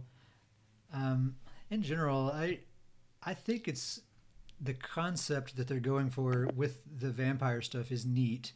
Uh, the whole idea, like you're you're trading your survivability for a lot of damage. Uh, you're highly incentivized to be very aggressive, very on the move all the time. Um, you know, it's cool. I think I agree with Grim. I don't like the fact that automatically every every non-vampire ability now costs more. Uh, I don't I, I don't like anything that kind of encourages all the builds to be the same, and I feel like most vampires are just going to have identical front bars because of that. Um, but I do think it's a neat idea. I, I, wish that, I hope they rethink that. Something tells me they're not going to. Um, but in general, I like what they're going for here. Um, and something I noticed too, uh, a lot of people have been concerned about this uh, ability to turn invisible uh, after sprinting for three seconds. Um, my mind is put a little bit at ease because I tested this out. The moment you stop sprinting, you're no longer invisible. So, uh, so What about proximity to? Um, does does your sneak value, I guess, affect um, if I run by an NPC? Will it pull me out of stealth? I didn't try. I didn't try that. I was just like on an empty road when I was messing with it. I assumed that they would pull you out of stealth, but I, I really don't know. So I your it works main, like cloak, more like uh, cloak. right, right. I'm interested to see that aspect of it. Yeah, but yeah, I mean that that made me because I was worried that like, okay, is everyone a ganker now? Like, if I can just sprint for three seconds, now I'm invisible, and you know I'm a I'm, I'm a Templar, you know, and I'm just going to gank someone out of stealth, and boom, they're dead. Uh, it looks like that's actually not actually going to be possible. Um, you'll, I mean, you'll you'll be invisible as long as you're sprinting, but the moment you let your your finger off that sprint button, you're you're visible again. So you just sprint right up to them to where you could whisper over their shoulder. Yeah. Well, there's a vampirism passive that gives you, I think, like 600 spell damage um, for like six seconds after leaving invisibility. So, you know, you're you're being fast and aggressive, and you're like appear out of invisibility, and you have all this power to hopefully take them out. Yeah. I, um, another aspect of it too is I really like the Scion um, Ultimate, and I think that that adds to build diversity. If you say say Templar, you could drop the Scion Ultimate on a Templar and give it a different feel, a different look. Now I have this like tanky Ultimate I can go to, and um, like with um, Necromancer, you can go to your what is it, your Bone Goliath Uh huh. and out tank some people. Yeah. Like now a Nightblade, a Magicka Nightblade now has a tanky Goliath type option, Scion, you Yeah. know. And so I think that that's kind of cool. I was thinking about that. Do I want to put that on a Necromancer who already has Bone Goliath, or do I want to put on another build yeah. that is missing that aspect? Yeah, that's a good point. It's a cool thing, and uh, I almost don't want to mention this because I want to save it for next episode, but I, I'll mention it anyway. Uh, the blood scion, the the the uh, the fact that it gives you the ability to see people through walls, freaking cool, man. I think it's really Yeah, really neat. Very cool. Yeah. Um, all right. I think that's about all we should talk about for Vampire right now. I want to save the juicy stuff for next time. Um, we're going to touch a little bit on Werewolf as well. And I think I'm going to let Grim talk mostly about this one just because I think of all of us, Grim is the one that has by far the most werewolf experience. Uh, so, Grim, do you want to just tell us a little bit about kind of some of the struggles werewolves deal with right now and just give us a general idea of what's being done to, to address that? Yeah, I think they're doing a good job with Werewolf here, and it was much needed. I think it's perfect timing that they're doing it too. You're going to give Vampire a complete overall, and Werewolf's been struggling. The reason Werewolf's been struggling is because uh, you can buff up and then go into Werewolf, and while your buffs are active, um, you might be okay. But as soon as your buffs fall off, you have no way to reapply those buffs, and um, so they're addressing that and basically just uh, giving you uh, major brutality, major berserk, minor courage, and some damage mitigation. They're giving you a lot more tools um, and better options. But the overall, the werewolf, I think, uh, I'm really interested in turning out some werewolf builds, and I think that if a werewolf is built properly and you run into one in open field in PvP, um, you might want to run. Yeah, it So- should be. It should be like a terrifying experience, right? Like this savage beast is like ripping me to shreds with his bare claws. Holy crap! Yeah, yeah. So I, I'm all for all the werewolf changes that they're bringing, and I think that they could potentially be demigods running around. Yeah, yeah. So yeah, just for having like werewolf abilities slotted, you're gonna get your standard like major brutality and savagery buffs, uh, just like standard damage buffs. Um, reliable access to major berserk, which I think is maybe ought to be rethought there. Honestly, um, like Grim said, they they get a, a minor courage buff. Um, if you use, I think it's if you use the pack leader morph, you just have minor courage at all times, which is just a flat 129 spell and weapon damage buff. But the thing is, it applies that to yourself and up to 11 allies uh, at all times. So I think, you know, uh, trial groups are going to be bringing a werewolf along. Like, I mean, I'm, I'm, I don't know for sure if that's going to be the case. Like, if the meta is going to shake out that way, but it seems like that's the intention here to give raid groups a reason to bring a, were- a werewolf along, right? I mean, does that seem that way to you guys? yeah, It's cool. I I, th- I think that, uh, and I don't think it's changing, but I you know werewolves also have that that passive that uh, you know reduces for every werewolf in the group it reduces their uh, their cost of werewolf. Can't remember the exact numbers on it, but I think it's like 10% per werewolf in the group. yeah, so Oh. reduces the cost of remaining in your werewolf transformation by twenty percent oh, for I didn't, each I didn't trans. realize that was a thing. Yeah, for each transformed werewolf in your group, including Cool. yourself, up to a maximum of eighty percent. I had no idea that was a thing. So they really want you to do that wolf pack thing. Yeah, they really Yeah. want you to have this group of werewolf. I think that's such a cool. That's the. I've It's never made a a cool werewolf piece. before. That's why I wanted Grim to talk about it. He's like, I don't know, Yeah. werewolf. I- the thing I'm scared about is like uh, what you were talking about access at the touch of a button to major uh, berserk, yeah, which is a 20 per, 25% damage increase. yeah. Put that, that mythic ring on as well, and Yeah, you put Malacath's band on, and that's Yeah. 25 damage too. Now they need to, for that very reason, Malacath's band needs to be reworded to, you know, increase your, Mhm. you know, grant you major berserk. name it major um, berserk. Yeah, you cannot deal critical damage. That's how Malacath's band. yeah, permanent, Otherwise, permanent major berserk, no crit. I actually think that's a great idea. yeah. Otherwise, you're going to be able to on a werewolf with Malacath's band. Look out! And as quick as you can light attack people, like, uh, Or um, hit a like a sorcerer atronach synergy. Doesn't that give you major berserk as well?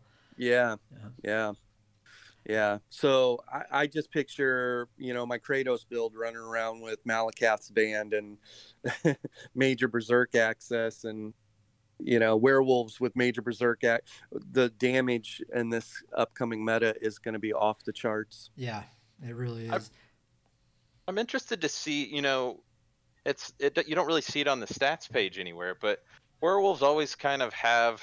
You know, the big um, kind of unspoken negative in werewolves and PvP is that when there's a werewolf, you see them over every other player. It's almost like they put a giant target above their head. They're easy to focus.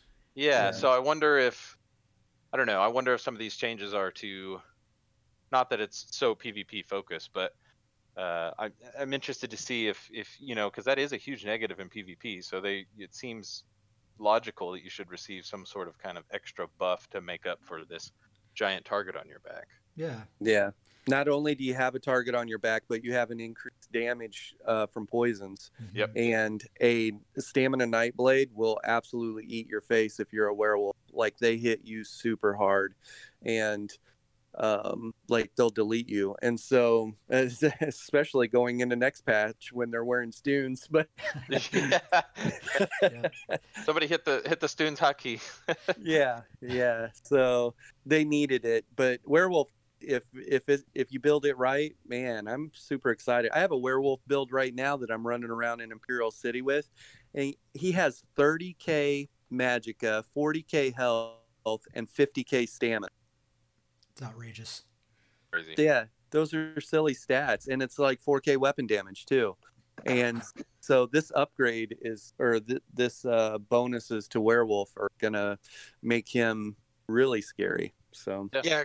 Yeah, Kat, make sure to edit that out so we can keep this little secret to ourselves. All right, all right. We'll take the werewolf part out. Yeah. So vampires were pretty cool, right? Uh, all right. So we're gonna move. yeah, nothing else happening. Nothing to see here. Uh, I do one last thing on werewolves. It's just it's cool that they are giving werewolves a little bit of attention this patch. Uh, you know, we we knew it was going to be a vampire focused thing, and uh, vampires and werewolves just kind of tend to go together, just in general. Uh, so it's cool that werewolves are getting a little love uh, at the same time, uh, and I think you're right. I think they're going to be truly formidable. Yeah, Um, scary. Yeah. Um, we're about to the end. Anything else you guys want to mention before we wrap this thing up? Uh, I'm uh, I'm excited about the new change. I mean, overall, I'm very excited. Prime time for Nords. It's gonna be great. Uh, it's gonna be it's gonna be it's gonna be our time. Yeah, yeah. Stuhn's. Nords shall rise. Yeah. Should Yeah. we all should we all just say Stuhn's a whole bunch? Yeah, Stuhn's, Stuhn's, 2020. Uh, I'm gonna rename this uh, the Stuhn's cast. That's what. Uh, uh, you just know there's gonna be some like goofy like character names out there with the word Stuhn's in there, like Oh. Stuhn's my goons or whatever. uh, all right. Cat's literally making that character right now. writing that down. Um, all right, man, we have been talking for a long time. Man, I didn't realize that how much time had passed. Man, this has been awesome. Honestly, I got to say, this has gone uh, a lot more smoothly than even I was expecting, and I was expecting it to go well. So I appreciate you guys being here. This has been awesome. Um, we'll say our farewells here. Uh, so, Grim, if people would like to contact you or get a hold of you in some way, how should they do that? Yeah, Grimsforge Gaming on YouTube, and I do build videos and uh, battlegrounds um, footage and stuff like that. And then I also have been doing, um, like I did in Imperial City, kind of uh, beginner's guide to show people how to make money down there and Mhm. little Useful tips and tricks. Also, Yeah. also show you uh, the super secret information of how to leave Imperial City. Um, that's the that's the hardest Yeah. part. The first time you leave, you visit there. Yeah, yeah, the exit. Literally, I'll be down there, and if you're down there for an hour, at least one or two people say, "How do I get out of here?" yeah. here?" I saw one yesterday actually. yeah. Uh, and um, or you can hit me up at at Grimsforge. Um, that's actually my name in game, and I spend a lot of time down in the servers, so if you see me, say hey. very cool, man. I appreciate you being here. Uh, Davius Starjumper, pleasure to have you as well. Anything to say before we head out of here? You just everybody go out there, make your Nord character now. Be prepared for this upcoming expansion. Just go ahead and get it made. Let's let's make it happen. Yeah. We're gonna have No, Harrow but, uh, storms and we're gonna yeah. have Nord storms. That's right. Uh, in all seriousness, it's been this has been awesome, and and thank you so much for for having me on. Yeah, thank you for being here, dude. Honestly, I agree. It's been awesome. Uh, and I see. Happy to have you here as well, dude. Anything to say before we go? Uh, yeah, no, I appreciate the invitation. Uh, it was first podcast I've been on ever, so I'm glad I finally uh, Finally the made it. celebrity mark by uh, not providing uh, any actual content on my own, like on my channel or anything. But uh, yeah, no, um, I guess same thing with Grim was saying. Uh, yeah, if, uh, you know, if anybody wants to find me at ICFire369 uh, in game, yeah. Otherwise, uh, yeah, no, thanks for having me. Yeah, totally, man. I appreciate your perspective, uh, man. Uh, you know, like like I was saying when we introduced you, you haven't been playing all that long, but you have already absorbed so much, and I think already have a lot of you know valid thoughts and opinions of your own, and I, I always like hearing what you have to say about things, man. Yeah, appreciate it, man. Thanks. Cool. Well, guys, I think that's it. I think we're going to wrap it up. Thank you so much for being here. All right, thank you. You're awesome, Thank Kevin. you. All right. Okay, it's over.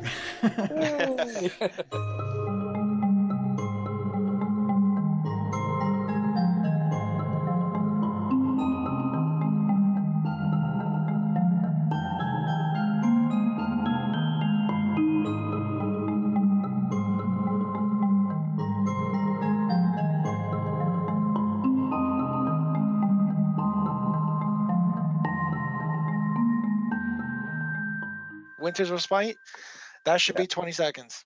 Uh, I'm I'm telling you, it should be 20 seconds.